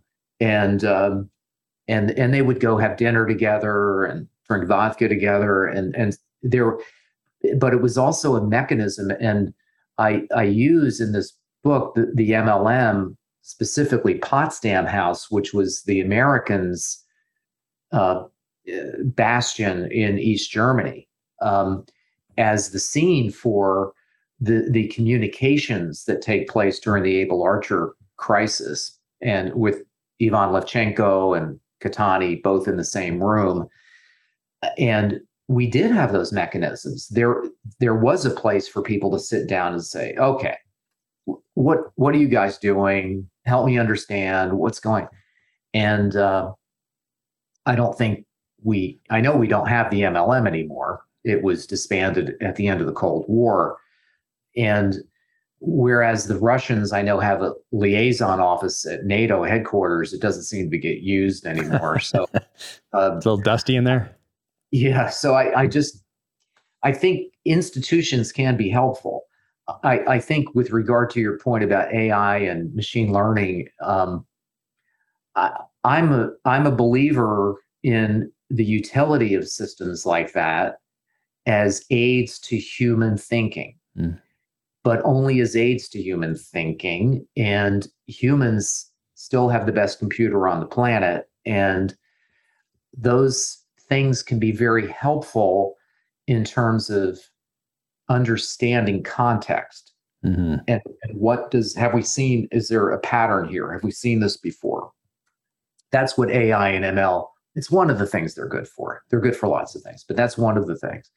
And that can be very helpful to people in a highly ambiguous situation trying to figure out what's really going on here um, a situation like Petrov confronted, mm-hmm. or that Kevin Catani confronted that night of the Korean Airlines shootdown because we didn't know what was going on. And we're, you know, there's a point where Catani asks the NCO of the watch, Have you ever seen this before? And he says, No. And Catani says, Well, if you haven't seen it before, then it really is unusual because you this guy had history mm-hmm. and so on. So, but machine tools like the you know can help with that kind of context and help with pattern recognition and and and pulling data out doing data analytics that um, humans just don't have time for right in a crisis situation so there's definitely a role for them and i'm a proponent of them but not to the exclusion of human judgment yeah i was curious if we had some of those things a little, or, or if the Soviets had them and they were a little more advanced back in 1983, and it removed Petrov from the uh, from the decision making process or from the advisory process. Um, but also says something about you know the chain of command over there. I mean, they did end up trusting him that yes. night. They and, did. You know, and from some of us who might not be uh, be totally immersed in that, I mean, there there's some credit to be given there as well because that yeah. sounds very un-Soviet. Uh, to to trust a, a, middle ranking person down here, especially if there's some data telling you that because uh, that's another person or people that are now risking their heads on the chopping block as well via this trust. So I think that's yeah. a that's an interesting part of all this as well. It is. Yes. Be interesting to talk to those guys and see what they were they were thinking. They're probably long gone now. I would think the people at those senior levels uh, back in '83. But uh, it'd be interesting to see what because uh, they could very easily have overridden. I would think. Yes. That uh, oh, yeah. that advice. Yes, they could have. And and what what I have read in terms of commentary from some of the senior guys in the Soviet air defense forces at that time, they did give a lot of weight to the fact that it was Petrov. Oh wow. Mm-hmm. That night. Yeah. And that they they knew he understood he was in charge of algorithm development for these satellite signals as well as other things. And so, you know, if he was saying these were false alarms, I know these signals. Okay.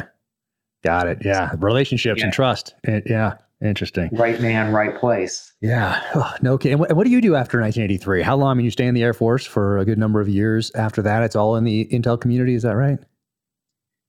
Yeah, I stayed on active duty. Yes, I was always an intelligence officer. I stayed on active duty until the end of 1987. Um, and then I stayed in the reserve for five years after that. Um, I was activated in for Desert Storm um, and I actually served in the Pentagon. Um, my wartime assignment was different, but I had a broken pelvis at the time. And so, is this from a helicopter crash? Is this what I understand? No, this was this was this because there are two helicopter crashes, right? Is that yes? Yeah, that's true. Yeah, those are back problems I've got, but this was a bicycle crash actually, okay. and um, those things I, are dangerous. Those bicycles. Stay, yes, sir. Stay in the helicopters. Yeah, and uh, anyway, I ended up uh, working in Checkmate, which is the Air Force's think tank slash air campaign planning center in the Pentagon, and and they're the guys that planned the air campaign for Desert Storm, the highly successful air campaign. And I was um, brought in as liaison with uh, the intel community to help with collection management and things like that. And it was fascinating, fascinating thing. And I, I write about actually the fourth book in my series is is about uh, the Gulf War, is about Desert Storm, and um, and so I put Catani in that situation, and it's uh, yeah, that was that was quite a quite an experience. Do you get to uh, during this time frame, or do you get to debrief any? Um, uh, Russian officials that come over either during the Cold War or after the fall of the Soviet Union? What's uh, what was your experience there? I, I did during the Cold War. I worked with uh, my first assignment after Japan. Um, we I was in a unit that um, was called the Soviet Affairs Directorate, and we had we had defectors that worked in that in that organization, um, and we also had access to KGB and, and GRU defectors that were mainly handled by CIA, but we also had access to them. And so, yeah, I got to meet a number of those guys. And and actually, my character Ivan Levchenko is is a blend of several of those characters. Some of their their better traits. yeah, and how, how, did that work? How, did you meet them in this country, uh, overseas, and then? Oh, here, yeah, over here in in the in Washington, yeah, because yeah. those guys were they were. Uh, uh, they were wanted men, right? they were doing the rounds. Yes. What uh, so, did you get to develop any relationships with them, or you're just asking some questions to confirm certain things, and then it's on to the next person? What does that What does that look like when you're sitting down well, across the table, or is it a group and he's on the other side of this big table? What's What does that look like? There, yeah, I we would sometimes talk to them as a group. Um, we would socialize with them as well. Uh, sometimes I, I think I do remember one or two one-on-one situations, but it, they were usually group meetings. Um, there was one guy that I I developed a rapport with. I had a lot of admiration for him. He had been in. He was an East Asian specialist. He was a an interesting chap because he started out in life as a GRU officer and then transferred to KGB mm. and spent most of his career as a KGB guy. And he defected to the United States in Tokyo.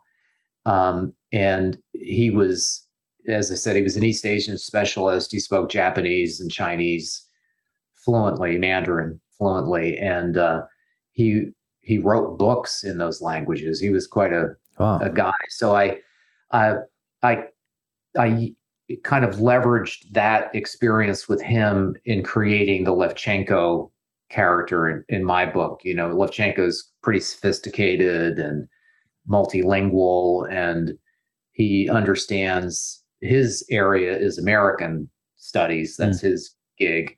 Um, he's an American specialist, and he understands the Americans. Levchenko does pretty well. But I was modeling it on this guy's uh, understanding of Japan and China, and yeah. So, what were were there anything that stood out to you from uh, talking to a few of those guys, uh, defectors? Um, some misconceptions about uh, America, or uh, were, were, there any through lines there that uh, that stood out to you? Yeah, I, I think one of the guys that we worked with is someone that members of your audience may have heard of, and that's uh, um, Victor Belenko. Bodienko. Um, Belenko was a he was a Soviet air defense fighter pilot in the Far East, and he was a MiG 25 pilot, and he defected to Japan in his MiG 25 in 1976. Yeah. Um, and we used to work with him, and we would take him to um, various Air Force bases around the United States and have him talk to the fighter crews, have mm. him talk to guys that were would have been his adversaries, you know, F-15 pilots and F-16 guys. And he was quite a guy. He was he was a bit of a wild man, and yeah, uh, and uh, he was he. I, I know on a, on the first couple of those trips to U.S. Air Force bases that he he thought they were Potemkin villages in his really technology. Yeah, that this is not a real base. This is a show base. This is not how people really live. And, you know, I want to see the BX and we take him and he'd say, yeah, yeah, this is, this is a showcase. This is not real. And, uh, and he, he, on one trip, he, I think we're at Langley Air Force Base in Hampton, Virginia, and he wanted to see, uh, an NCO's quarters.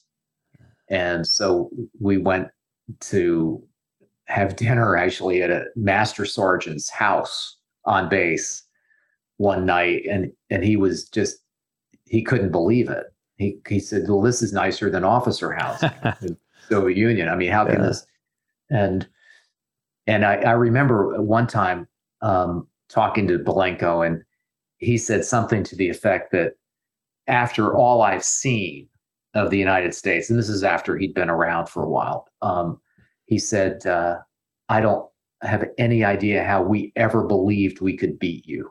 Wow. That's cool. Yeah. Interesting. Man, wow. Um, and jumping back to, to um, uh, nuclear weapons and, and uh, Ukraine, Russia, United States for, yeah. for a moment. Um, uh, during the, the Clinton administration, there are uh, not a, not treaties, but uh, an agreement for Ukraine to to turn back over those stockpiles of uh, Russian now uh, weapons that they'd had built up during the Cold right. War, um, and they do. Um, what what are your thoughts on that?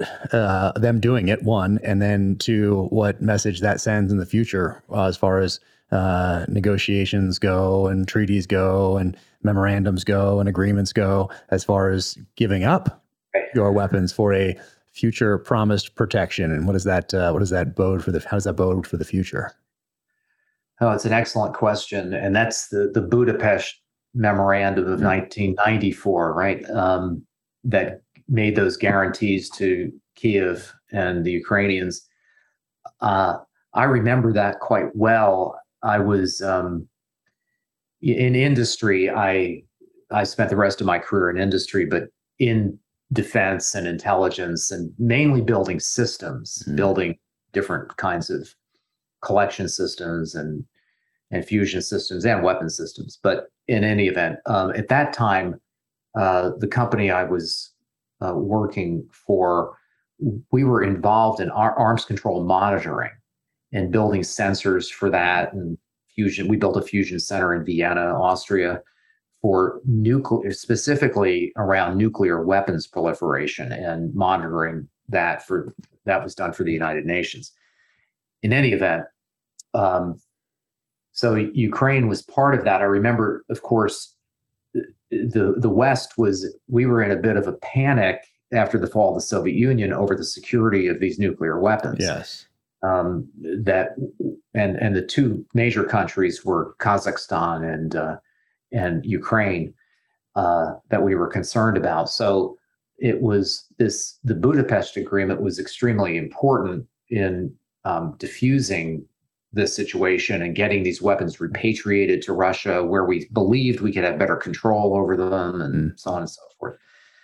Now, so that was the impetus behind it. Uh, of course, given events since 2014, uh, if one is a Ukrainian, one looks back at that um, agreement with the jaundiced eye and says, "Well, you know, we we were invaded in 2014. We've been reinvaded in 2022. Um, those guarantees don't mean a lot, and and it to the extent that it creates a model for other countries to look at, it's obviously not a very you know propitious. It's not a very good model, and I think it will have an effect. I mean, these things always do. And uh, if you go back, I mentioned Desert Storm earlier. If you go back to um, the Persian Gulf War, the success that the United States, particularly the Air Force and Air Forces, um, had in that war just solidified everybody's belief around the world that, well, you know, you really don't want to get into a fair fight with the United States. Mm and and why did they feel why did they feel free to invade and and go after Iraq and, in 1991 well it's because Saddam didn't have nuclear weapons so I better get some nuclear weapons and um, and you've seen North Korea act upon that you've seen other countries act or or try to act on that uh, so I think this will I'm drawing a obviously a parallel between the two. I think the the experience of Ukraine will have a very negative effect. On trying to convince countries around the world you shouldn't develop nuclear weapons because you we've got your back. And and I'm not, you know, saying that I'm not throwing stones at any particular administration or anything like that. Um, but it's a terrible precedent. It's just a terrible precedent. Yeah. And you're uh, in your research and talking to these guys, and in the '80s, um, did you ever? And we're talking tactical nuclear weapons versus strategic uh, weapons. And then remember the suitcase bomb that people talked about, and there have been some defectors that have talked about it, and there's controversy about whether they actually existed or obviously weren't an actual suitcase. They were a lot larger than that, but uh, hiding those in certain countries around the world. Um, do you have any insight into into that, or what happened to those? You know, I really don't. Uh, I I don't have any special insight into that. But I think they're pretty old by this point. If anyone, if there are any still buried out there at some at some some place. It was a it was a real fear. I know at that time, again in the mid '90s, with the, the breakup of the Soviet Union, um, loose nukes. It was a, a, huge issue, which is largely forgotten yeah. now.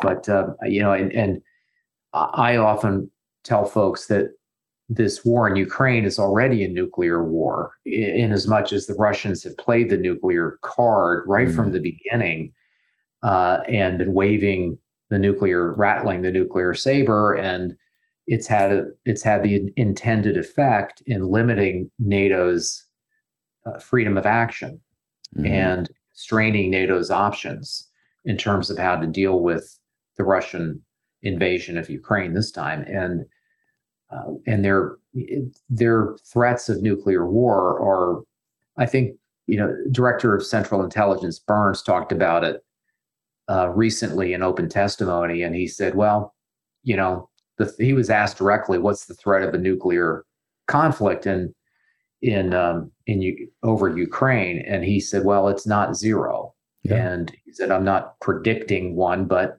it is. It, there is a probability."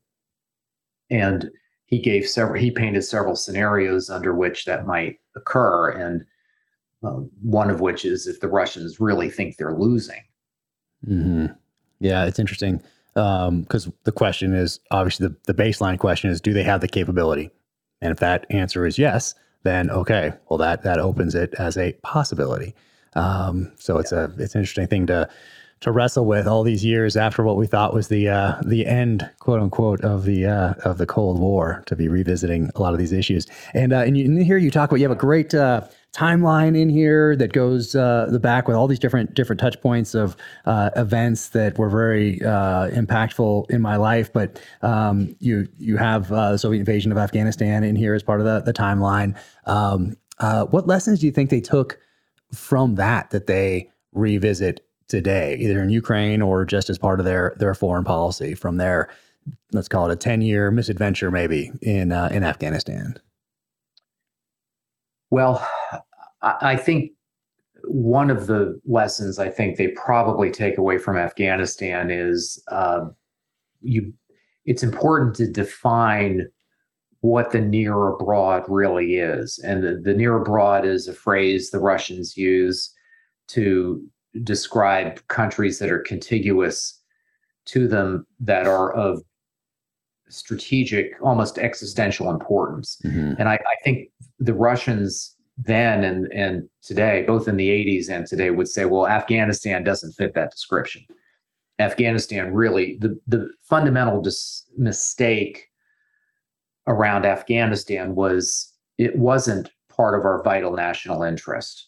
This it wasn't part of the Soviets' vital national interest, and but Ukraine is, mm. and I think that's that's a key difference that they absolutely view Ukraine as the most important country in the near abroad, and it is vital to their national interest, and therefore it it uh, r- requires uh, a degree of sacrifice that would have not been required in Afghanistan, as bad as Afghanistan was. So I think I I I think that's the principal lesson they took away from Afghanistan is that you before you go into a country, you better make sure it's really of existential importance to us. Yeah, and I think we if we took lessons from the Soviet experience in Afghanistan uh, in early or late 2001, early 2002 timeframe, we took some of the wrong lessons, it seems um, on our side of the house. If we looked at it at all, if we didn't uh, fall prey to uh, imperial hubris right out of the gate, it seems. Um, we looked at how many troops, how many how many forces, how many assets were on the ground, and how many built up over a ten year period in Afghanistan uh, from the Soviet side of the house, and we didn't want that same thing to happen. And because of that, because of taking that lesson, which I think is not the lesson to take, um, we didn't flood Afghanistan when we needed to in the beginning to prevent an escape of bin Laden in Tora Bora, where we needed more troops, not at the levels the Soviets had, but certainly not even at the levels that we we got not long after we said no, we want to limit the number of troops on the ground here. It grew obviously way past right. way mm-hmm. past that, but it seems like we took a we didn't take the right lesson from the Soviet experience. It seems. Yeah, I think that's I think that's largely true. I know it was there was a lot of debate at the time in 2001 uh, at CIA and in the Pentagon about how best to go about doing this. I, what I remember too is that there was a fair amount of um, uh, lack of communication between the Pentagon and CIA at, at the outset, and that um, Secretary of Defense Rumsfeld had his own view about how we ought to be doing things, mm-hmm. and it didn't really comport with CIA's, and that I think was a problem right from the beginning. Um, and then we ended up fighting in my view, two separate wars in Afghanistan. We had a counterinsurgency war and a counterterrorism war. Oh yeah, and we couldn't. You know, we were fighting.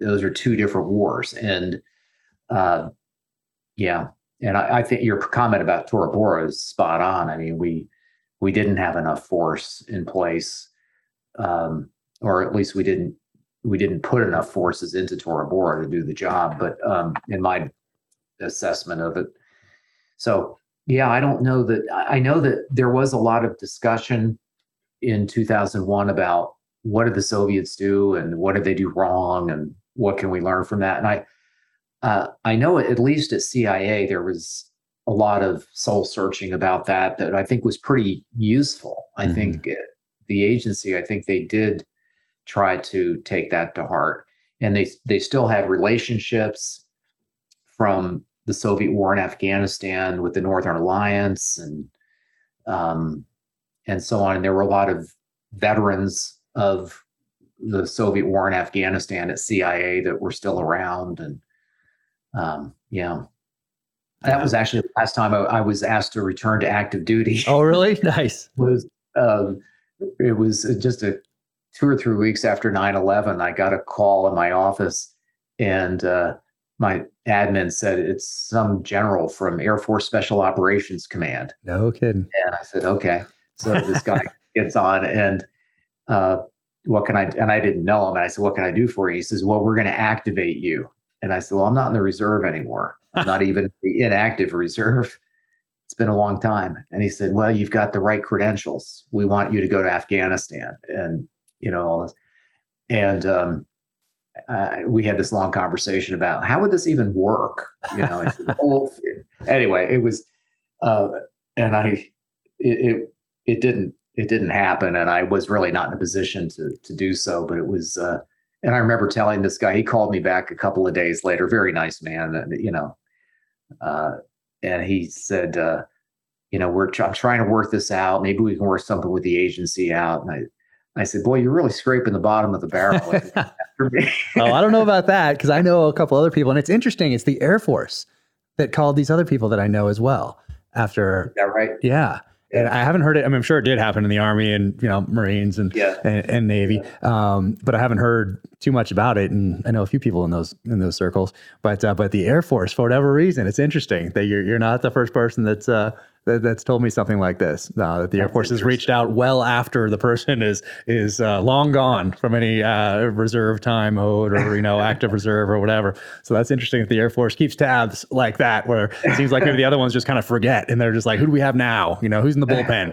Uh, Air Force seems to have like uh, seems to remember, which is interesting. You know, uh, but getting back to the book, there's some cool yep. things here and great quotes, and I just want to read a couple things real quick here.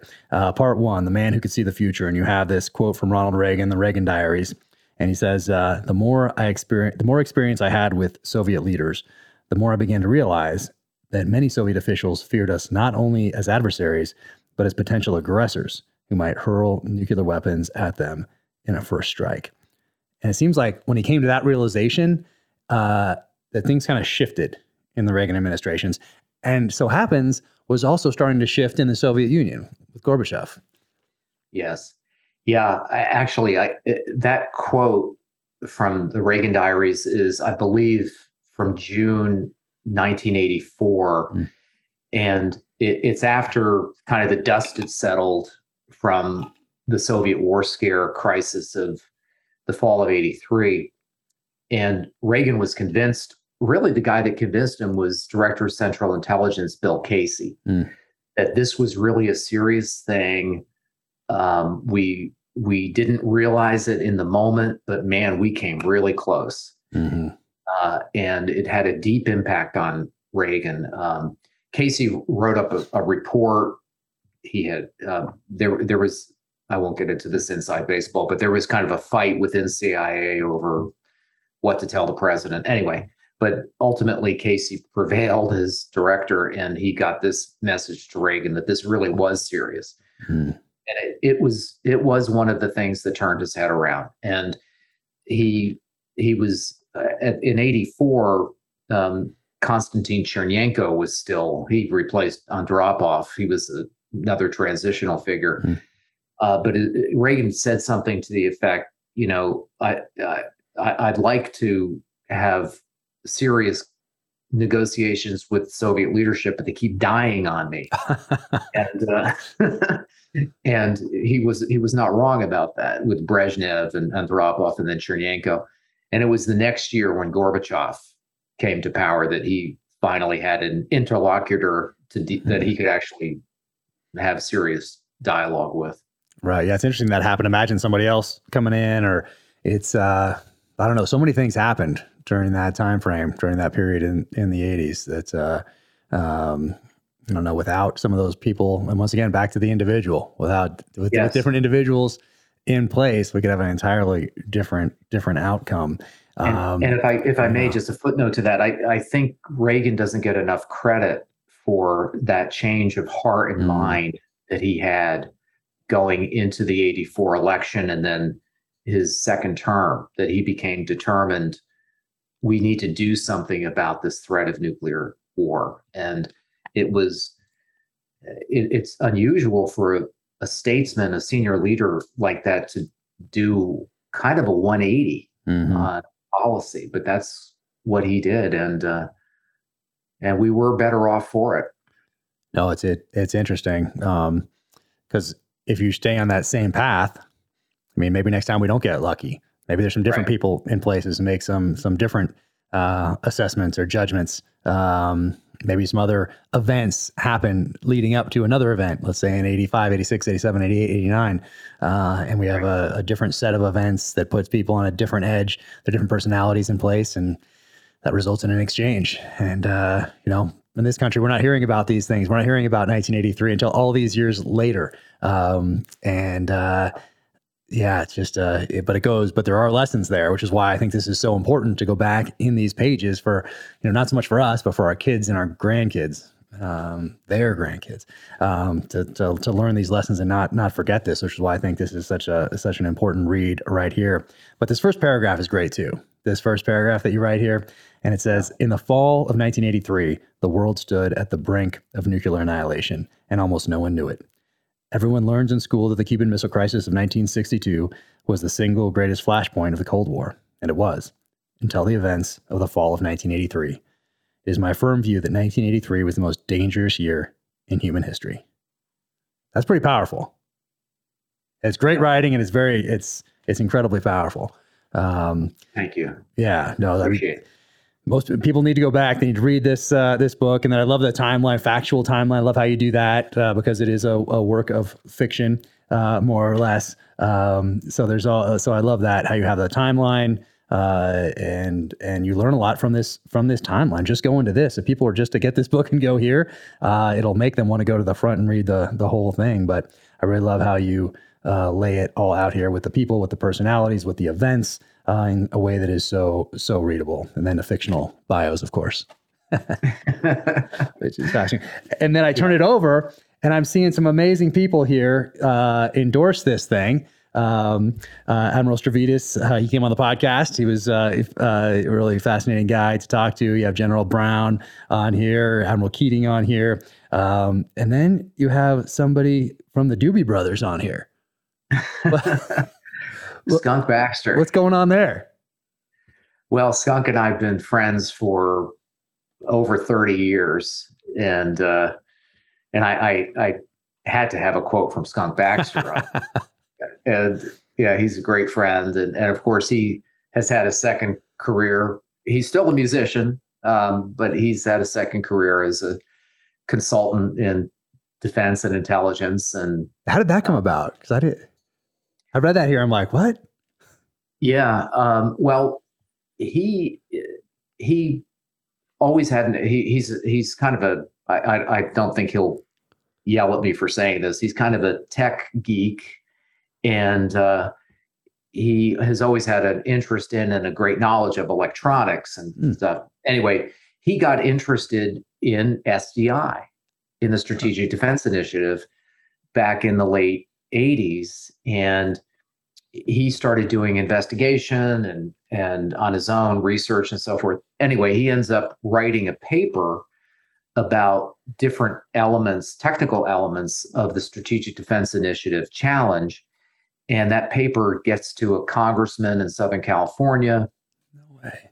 Next thing, Skunk's on, on the Hill testifying, and uh, uh, and that that brought him to the notice of people both in DoD and in the intel community, and he ended up um, getting clearances and uh, that he's been he's worked with me and every company I've been in. I've always had Skunk as a consultant, and uh, and he's just a, he's a great friend, and we've had a, a long and and and really terrific friendship. So anyway, that's that's Skunk. He's I love it. Man. I love it. He's I didn't, American. I didn't know that. I saw that on here. I'm like, oh my goodness, that's fantastic. I love it.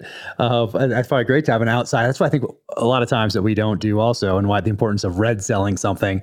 Um, yes. And uh, I learned this actually in Hollywood too, with the Terminal List, doing the the TV series, because you're writing yes. a script in a perfect condition, your air conditioned room. When you're writing it, you think you have all these wonderful ideas and then you get it out there and you're on the actual location you're looking around and you're like oh this doesn't work at all and now this script that i have here for episode four doesn't even work because of what the actors brought to episodes one two and three in real time but it's similar in planning planning a mission uh, you get there, there you and go. you're planning this thing and you think you have the yeah. greatest mission of all time and then you have somebody red cell it, meaning coming in from the outside who wasn't intimately involved uh, and personally uh, uh, invested in this uh, plan, and they come in and they point out something like, "Oh, hey, what if?" Uh, you know, what if one helicopter doesn't work that day, or what if it shuts down, and or whatever it is, they point something out that might be glaringly obvious to somebody walking by from the outside. So that's the it's an, important to do that, and it seems like he might be that guy, kind of the outsider coming in and uh, being able to you do that. Uh, yeah, and it's so he's, valuable he, to have that person.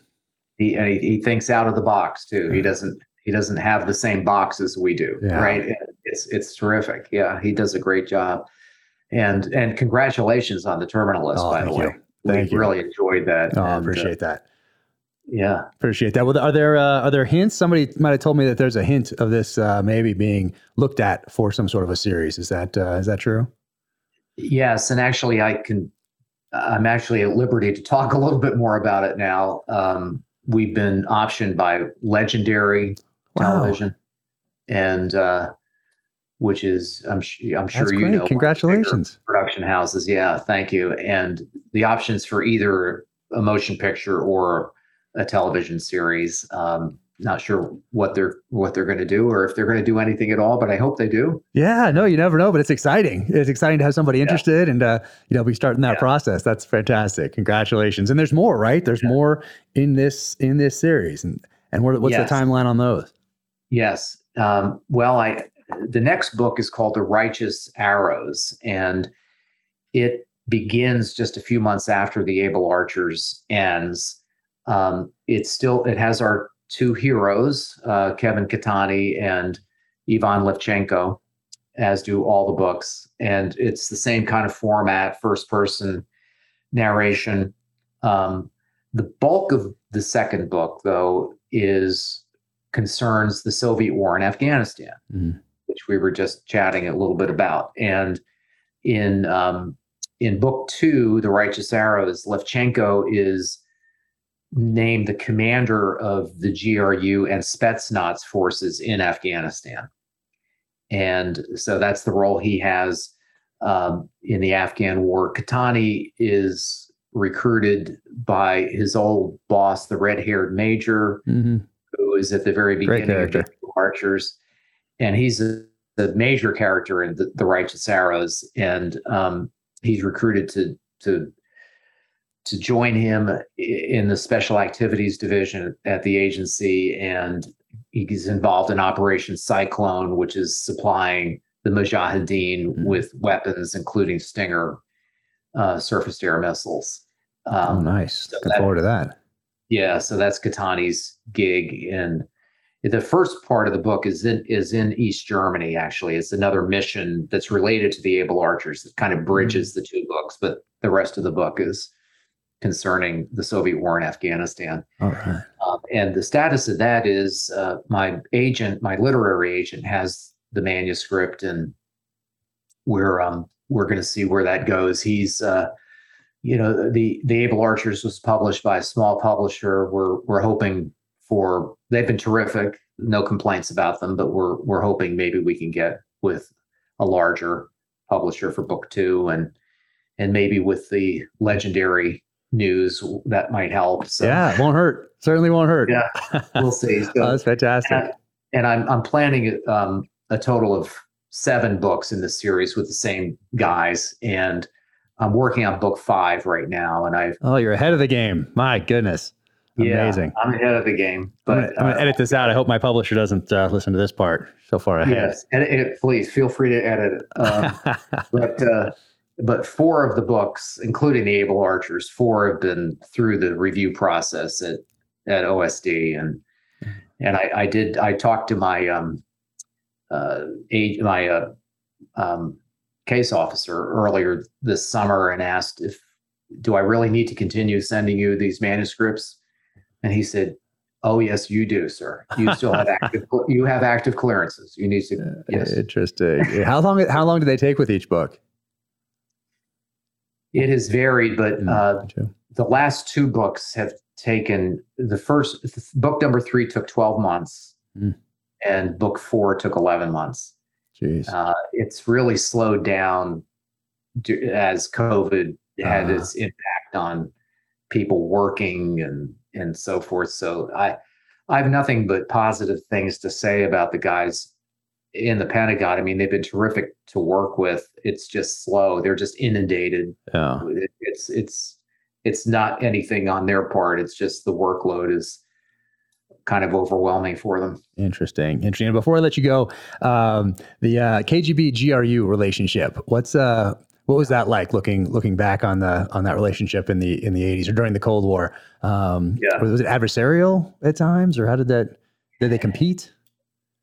Had different missions somehow, but sometimes there's overlap. And what was that relationship yeah. like between those two agencies? Yeah. Well, yes, there was definitely a rivalry between them, and the KGB tended to view the GRU guys as Neanderthals, you know, knuckle draggers. Right.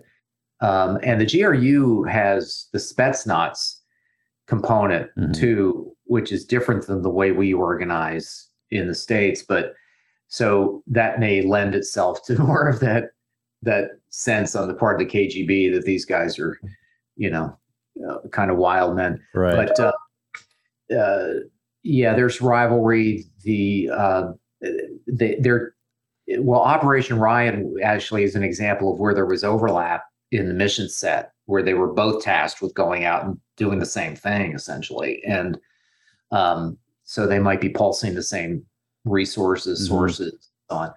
Uh, so yeah, there's there's definitely a rivalry, but KGB always kind of look down their nose. Yeah, GRU.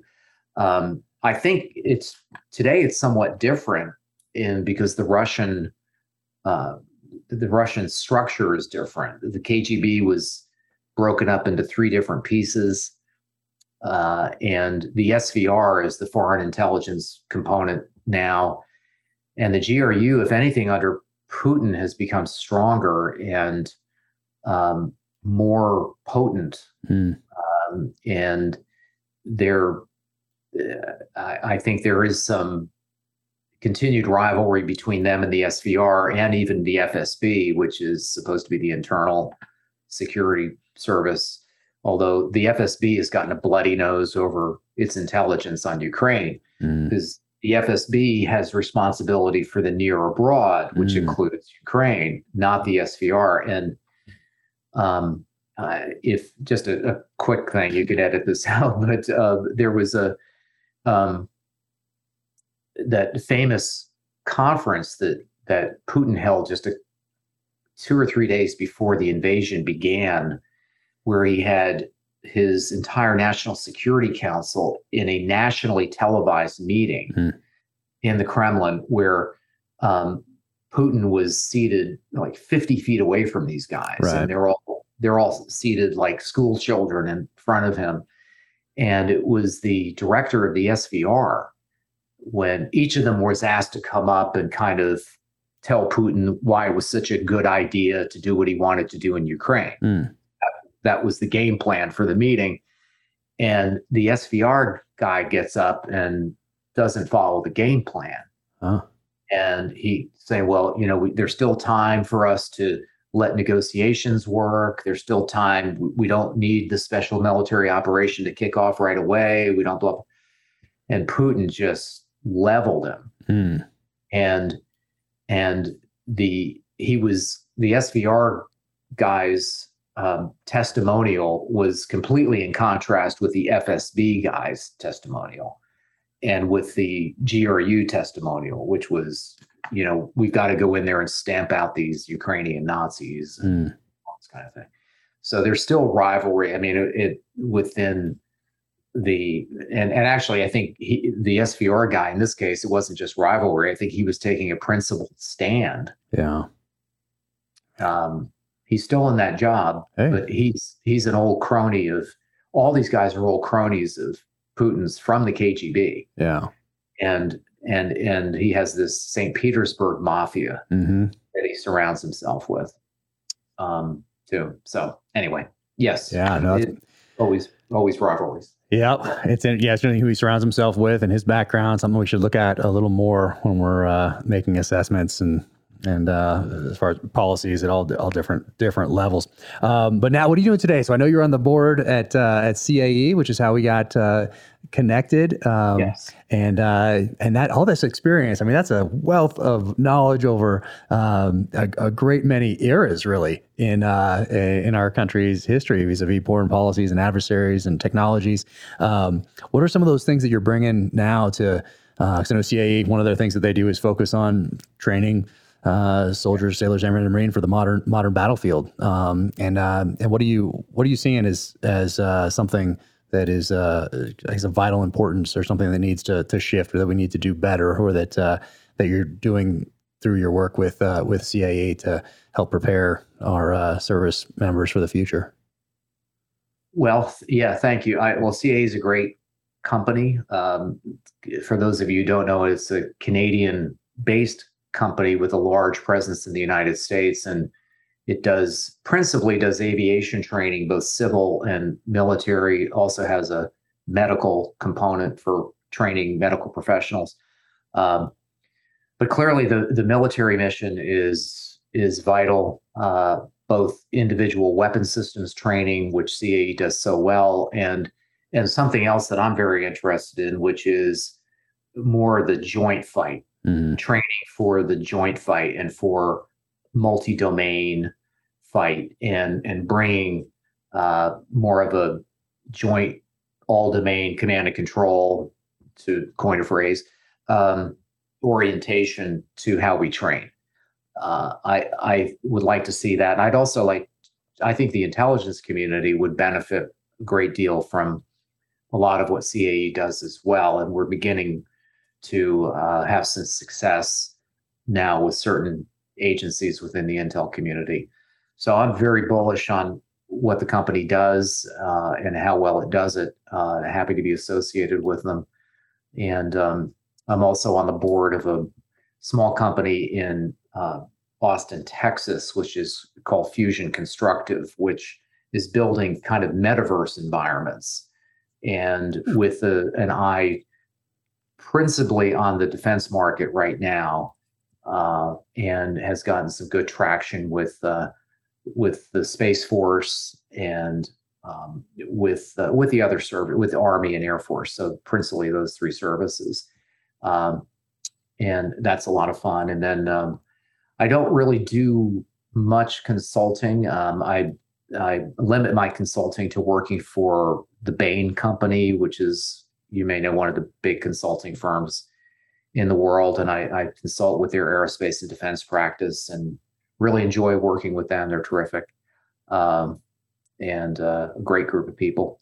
So that's I think you know at this point in my life, what I work for look for is I'm not looking to work full time. Obviously, I'm I'm interested in, in writing and uh, and focusing time and attention on that. But you know, look for great people to work with and great products to be associated with and and great problems to work on that are meaningful Mhm. to uh, to our defense community and intel community. Uh, that's that's been my life really, and that's uh, uh, what I'm still interested in. Hope to make a contribution to. and with these books, I'm with it, their historical fiction, uh, as you mentioned at the outset, and um, I'm hoping that they serve uh, several purposes. One, to entertain people, but also to, without being pedantic about it, to educate people also about some of the more important things in our recent history that we may not be as well aware of as we should be. Um, and and also the importance of having really good people in our military and in our intel community and and and one of the things and i'm sure your books do this but one of the things that has been interesting to me about the able archers is that there are uh, i'm getting reports about teenage kids reading it and thinking oh well I, would like to be in the intelligence community or i maybe i never really considered the military before but this is pretty cool what this kevin Catani guy does you know yeah. and that's sort of an unexpected bonus I, I hadn't really anticipated that kind of reaction. Um, so that's that's gratifying too. And and so maybe there's like I was a a young kid growing up in the hinterlands and and reading books and inspired me to to reach for something different. Uh, so maybe maybe uh, again, I'm sure your books do this to inspire kids and and maybe mine will as well. That would be gratifying. Yeah, no, it's something I didn't really think too much about. him. I did think briefly about it just because of me growing up in the 80s and my experience of watching movies like Rambo and Commando, First Blood, like Predator, all these yeah. things, and reading yeah. books by David Morrell from First Blood, to his novelizations of the second and third films, and then finding his other books, Brotherhood of the Rose, Fraternity of the Stone, League of Night and Fog, um, all these really books that uh, you know were part of popular culture at the time, but have had a had a significant impact on my life uh, personally and and professionally. Um, so I did think about it briefly in those terms, but I was just focused on making the best product I possibly could. And then at this last book tour in particular, because now if you read my first novel in 2018 or 2019 at age 18 or 19 or 20 or even 17, you can be have served now multiple years in the military. Um, and people are yes. starting to come up telling me that yeah. they joined the military because they read my book. And it's yeah. Kind of, you, you, don't know what to kind of how to take that. Um, but yeah, uh, I guess it shouldn't be unexpected. But uh, but at the same time, it's just hard to you know uh, you know just don't know what to what to really really say. Um, but it's it. Great. yeah, it's it's a, the power of popular culture. Uh, you know, hopefully it's a it's a positive. And and speaking of that, speaking of positives and possibly negatives with this this time that you had uh, in in school, then in, uh, in the Air Force, and these all these touch points with the intelligence community in and out of industry, um, what what keeps you up at night? What worries you the most, and um, and then what gives you hope? Well, I, I think what gives me i'll start with what gives me hope. I, I the united states always gives me hope.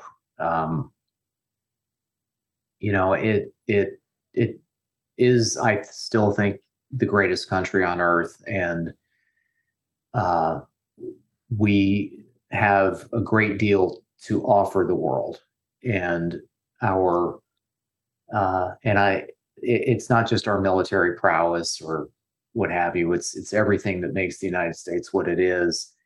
Um, it gives me it always gives me hope, and and I see it in industry. I see it with these startups like the one in Austin I'm involved in, and you know people have a vision and they can create the means to realize that vision in the United States, and it's it's harder to do in other countries. You can still do that here. And I think that that's the promise of America. And I've seen it manifested many, many times in my industrial career working with small companies, even when I was working with big companies, nurturing them and, and so on.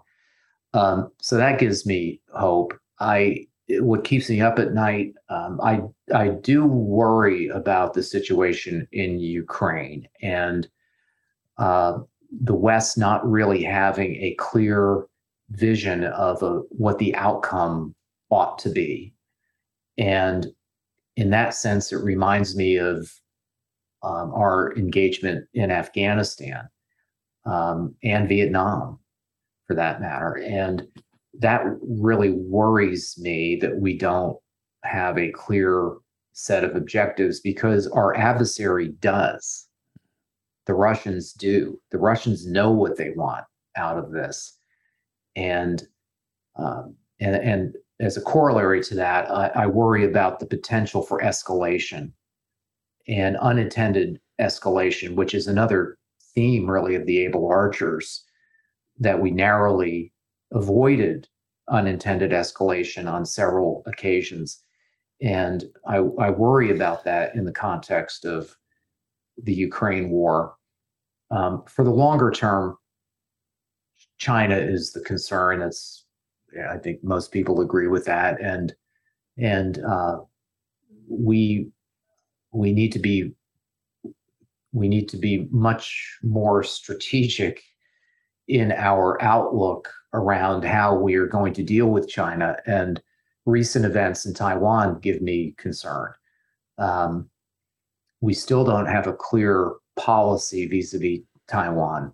Mm-hmm. And are we really moving from a policy of strategic ambiguity to one of certain defense of Taiwan? I mean, if that's the case, then that has major, major implications to it uh, and should not be just, you know, stated cavalierly in a press conference. And so that worries me. The, the worry of our lack of strategic vision of what's the framework that the United States wants to go wants to create for the future. Mm-hmm. We've had past generations that had that kind of strategic framework. Certainly, the the post World War II generation did. I don't see that today, and that that worries me. Uh, and then you have these flashpoints that we've already mentioned that uh, are of immediate concern in the case of Ukraine and of midterm concern in the case of Taiwan. Do you think that Taiwan is just something that we thought would eventually work itself out over time? It seems like our policy has been one of it'll work itself out eventually, uh, and it hasn't.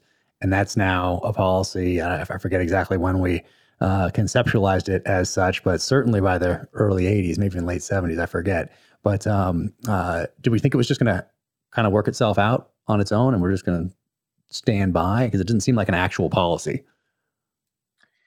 Yeah, it, it, the the stated policy is one of strategic ambiguity. Yeah, and, like we're going to hope. It seems like a policy of hope. Yeah, and I, I think a wake up call. I think for Washington has been the crackdown in Hong Kong mm-hmm. over the last few years. That oh my God, that's what they're going to do to Taiwan, mm-hmm. and and I, I think there was this sense that as long as Hong Kong was going along relatively okay, mm-hmm. and Hong Kong was allowed the freedoms that it, by the way, was guaranteed by the 1999 agreement, um, that things would be okay. And and that I think I, I suppose the good news there is that I think that bubble has burst in Washington. I don't think people believe that any longer. Yeah. Um, but at the same time, we haven't really established a clear strategic vision for what we want to see, other than we want we want Taiwan to remain independent, and and that's in direct contradiction with what Beijing wants once again, it'll be very important to put ourselves in our enemy's shoes uh, on this and see things through the Chinese lens as we uh, as we make decisions going forward, and hopefully we can avoid some of these uh, these situations from turning into real flashpoints and real disasters in the in the years ahead. Right. Yeah, I, I think it's fair to say that a war over Taiwan would be a, an inter, a global catastrophe. I, I really do. It would make what's happening in Ukraine look like kindergarten recess by comparison. And it's and Ukraine's awful. I don't say that to mm-hmm. in any way diminish what's going on there. And uh, uh, but I and and just look at the ancillary effects the war in Ukraine has had on fuel supplies, food supplies, et cetera, with the economic impact it's had globally on inflation and and it's a relatively small conflict in a relatively constrained area and that that's not what taiwan would be. Taiwan would be a major major war. Interesting. Well help our senior level policy uh, officials elected representatives uh, appointed bureaucrats anybody in these chains that have grown exponentially over the years uh, take that into consideration um, going forward. And hopefully they read this book. I hope everybody else does too. And I'm looking forward to the the next one in the series and and all the rest. And uh, thank you for writing this, but more so, thank you for your service to the nation and uh, for keeping this history alive. Because uh, you know the answers are out there and they're in the pages of history many times, and oftentimes we overlook those. So uh, so thank you so much for everything. Well, thank you, and thank you for the opportunity uh, to be with you today. I really appreciate it. And uh, the Able Archers is is available at Amazon and barnesandnoble.com. And you can learn more at my website, which is www.brianjmorra.com. And uh, so, and fingers crossed that we might see it on the screen someday. Yes, I hope so. I look forward to it, and uh, and love the cover. By the way, they did a great job with the cover. I'm Looking forward to seeing the the next cover as well. And uh, hopefully people will uh, will pick this up and, and give it a read and then uh, be as excited as I am for the next one. So uh, thanks so much for everything, and hopefully we can meet up in person one of these days and uh, and uh, link up and discuss some of these over a drink. I look forward to it. All right. Thanks again. All really right. appreciate it. Take care. Thanks for everything. Thank you to Navy Federal, presenting sponsor of the Danger Close podcast. I've been a member since 1996, since my first couple months in the military. Thank you guys for being on the journey with me. Navy Federal Credit Union is helping their members save when they purchase new homes. They have loan options and resources to make sure you get a great deal. Now, Navy Federal will contribute $1,000 as a lender credit towards closing costs on your new home. Members also save on their monthly payments since there is no requirement private mortgage insurance. Plus, Navy Federal offers low rates and fees so you can save even more. Navy Federal mortgage experts can help you choose the best option for you, making the home loan process a smooth experience. Learn more at NavyFederal.org. Our members are the mission. Insured by NCUA, equal housing lender. Qualifying members with purchase mortgage applications after 91622 may receive up to $1,000 towards actual closing costs applied at closing with no cash back and subject to loan program maximum contribution limits. Terms subject to change. Ask your loan officer for details. Navy Federal.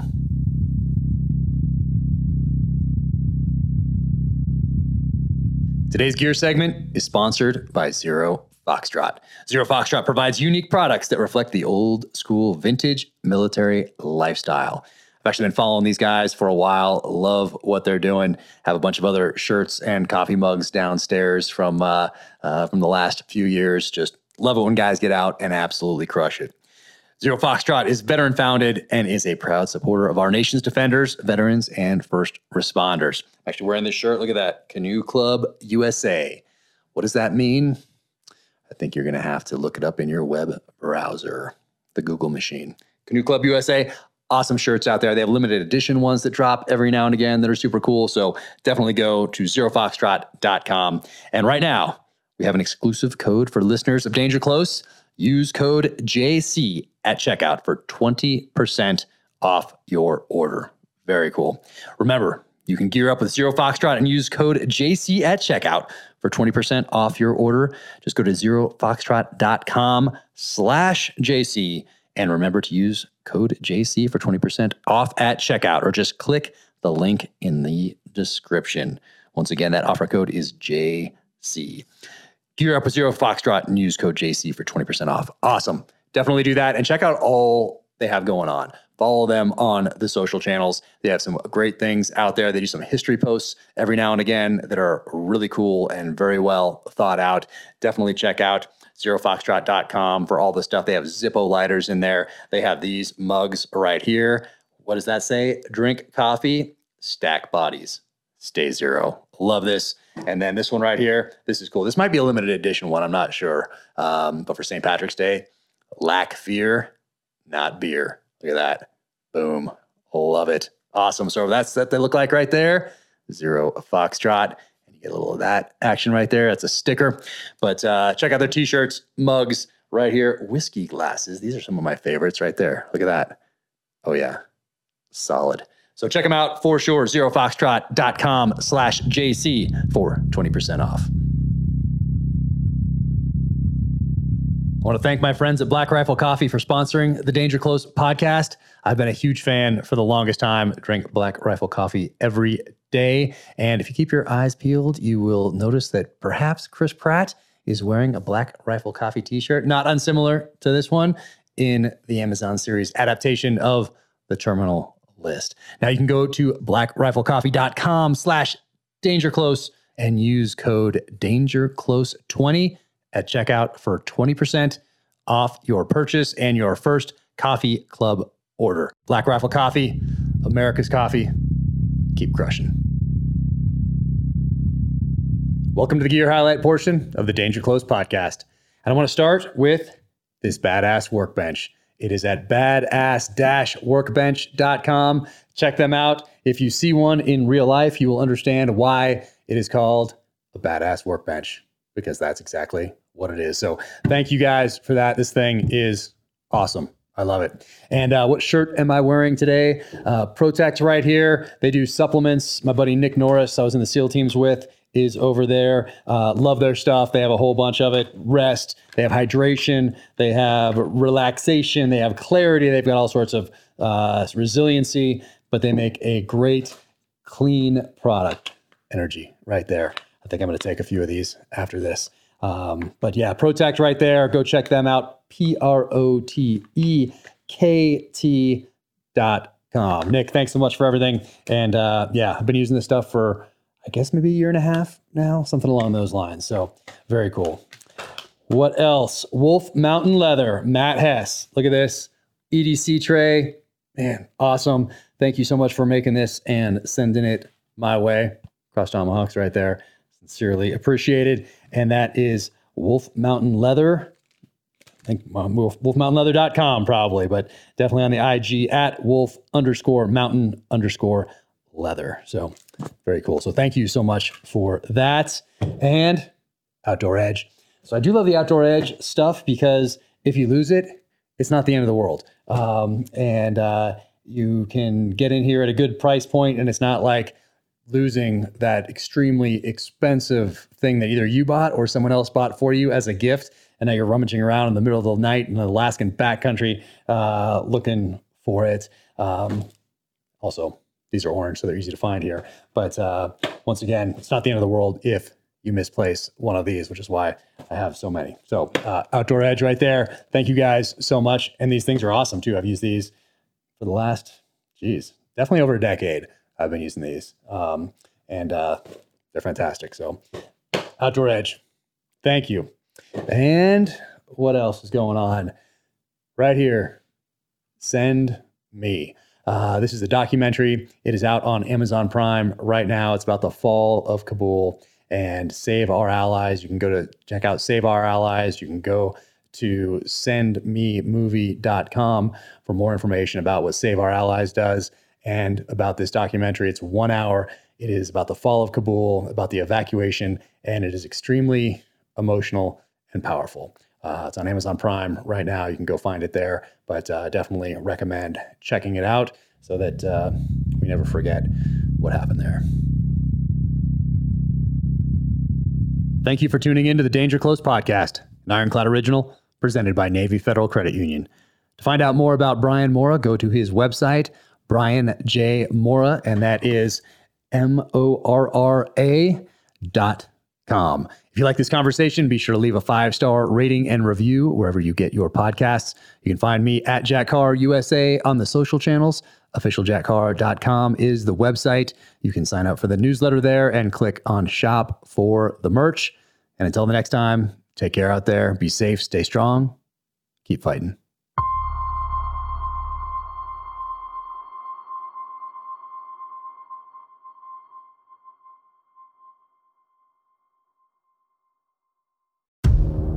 Case you missed it, on a recent episode of Danger Close, an Ironclad original, Jack Carr sat down with former presidential candidate Tulsi Gabbard. Set aside all the labels. Mm-hmm. You know, oh, well, because I've been getting asked this a lot like, well, are you left or are you right? Are you progressive or are you conservative? What are box you, do you fit in? Which exactly, box do you check? Completely. Are you an enemy or right, right. An How, ally? uh, like, what filter should I use when I'm looking at you? And like, I've always been an independent minded person, always. Be sure to check out the full interview wherever you get your podcasts.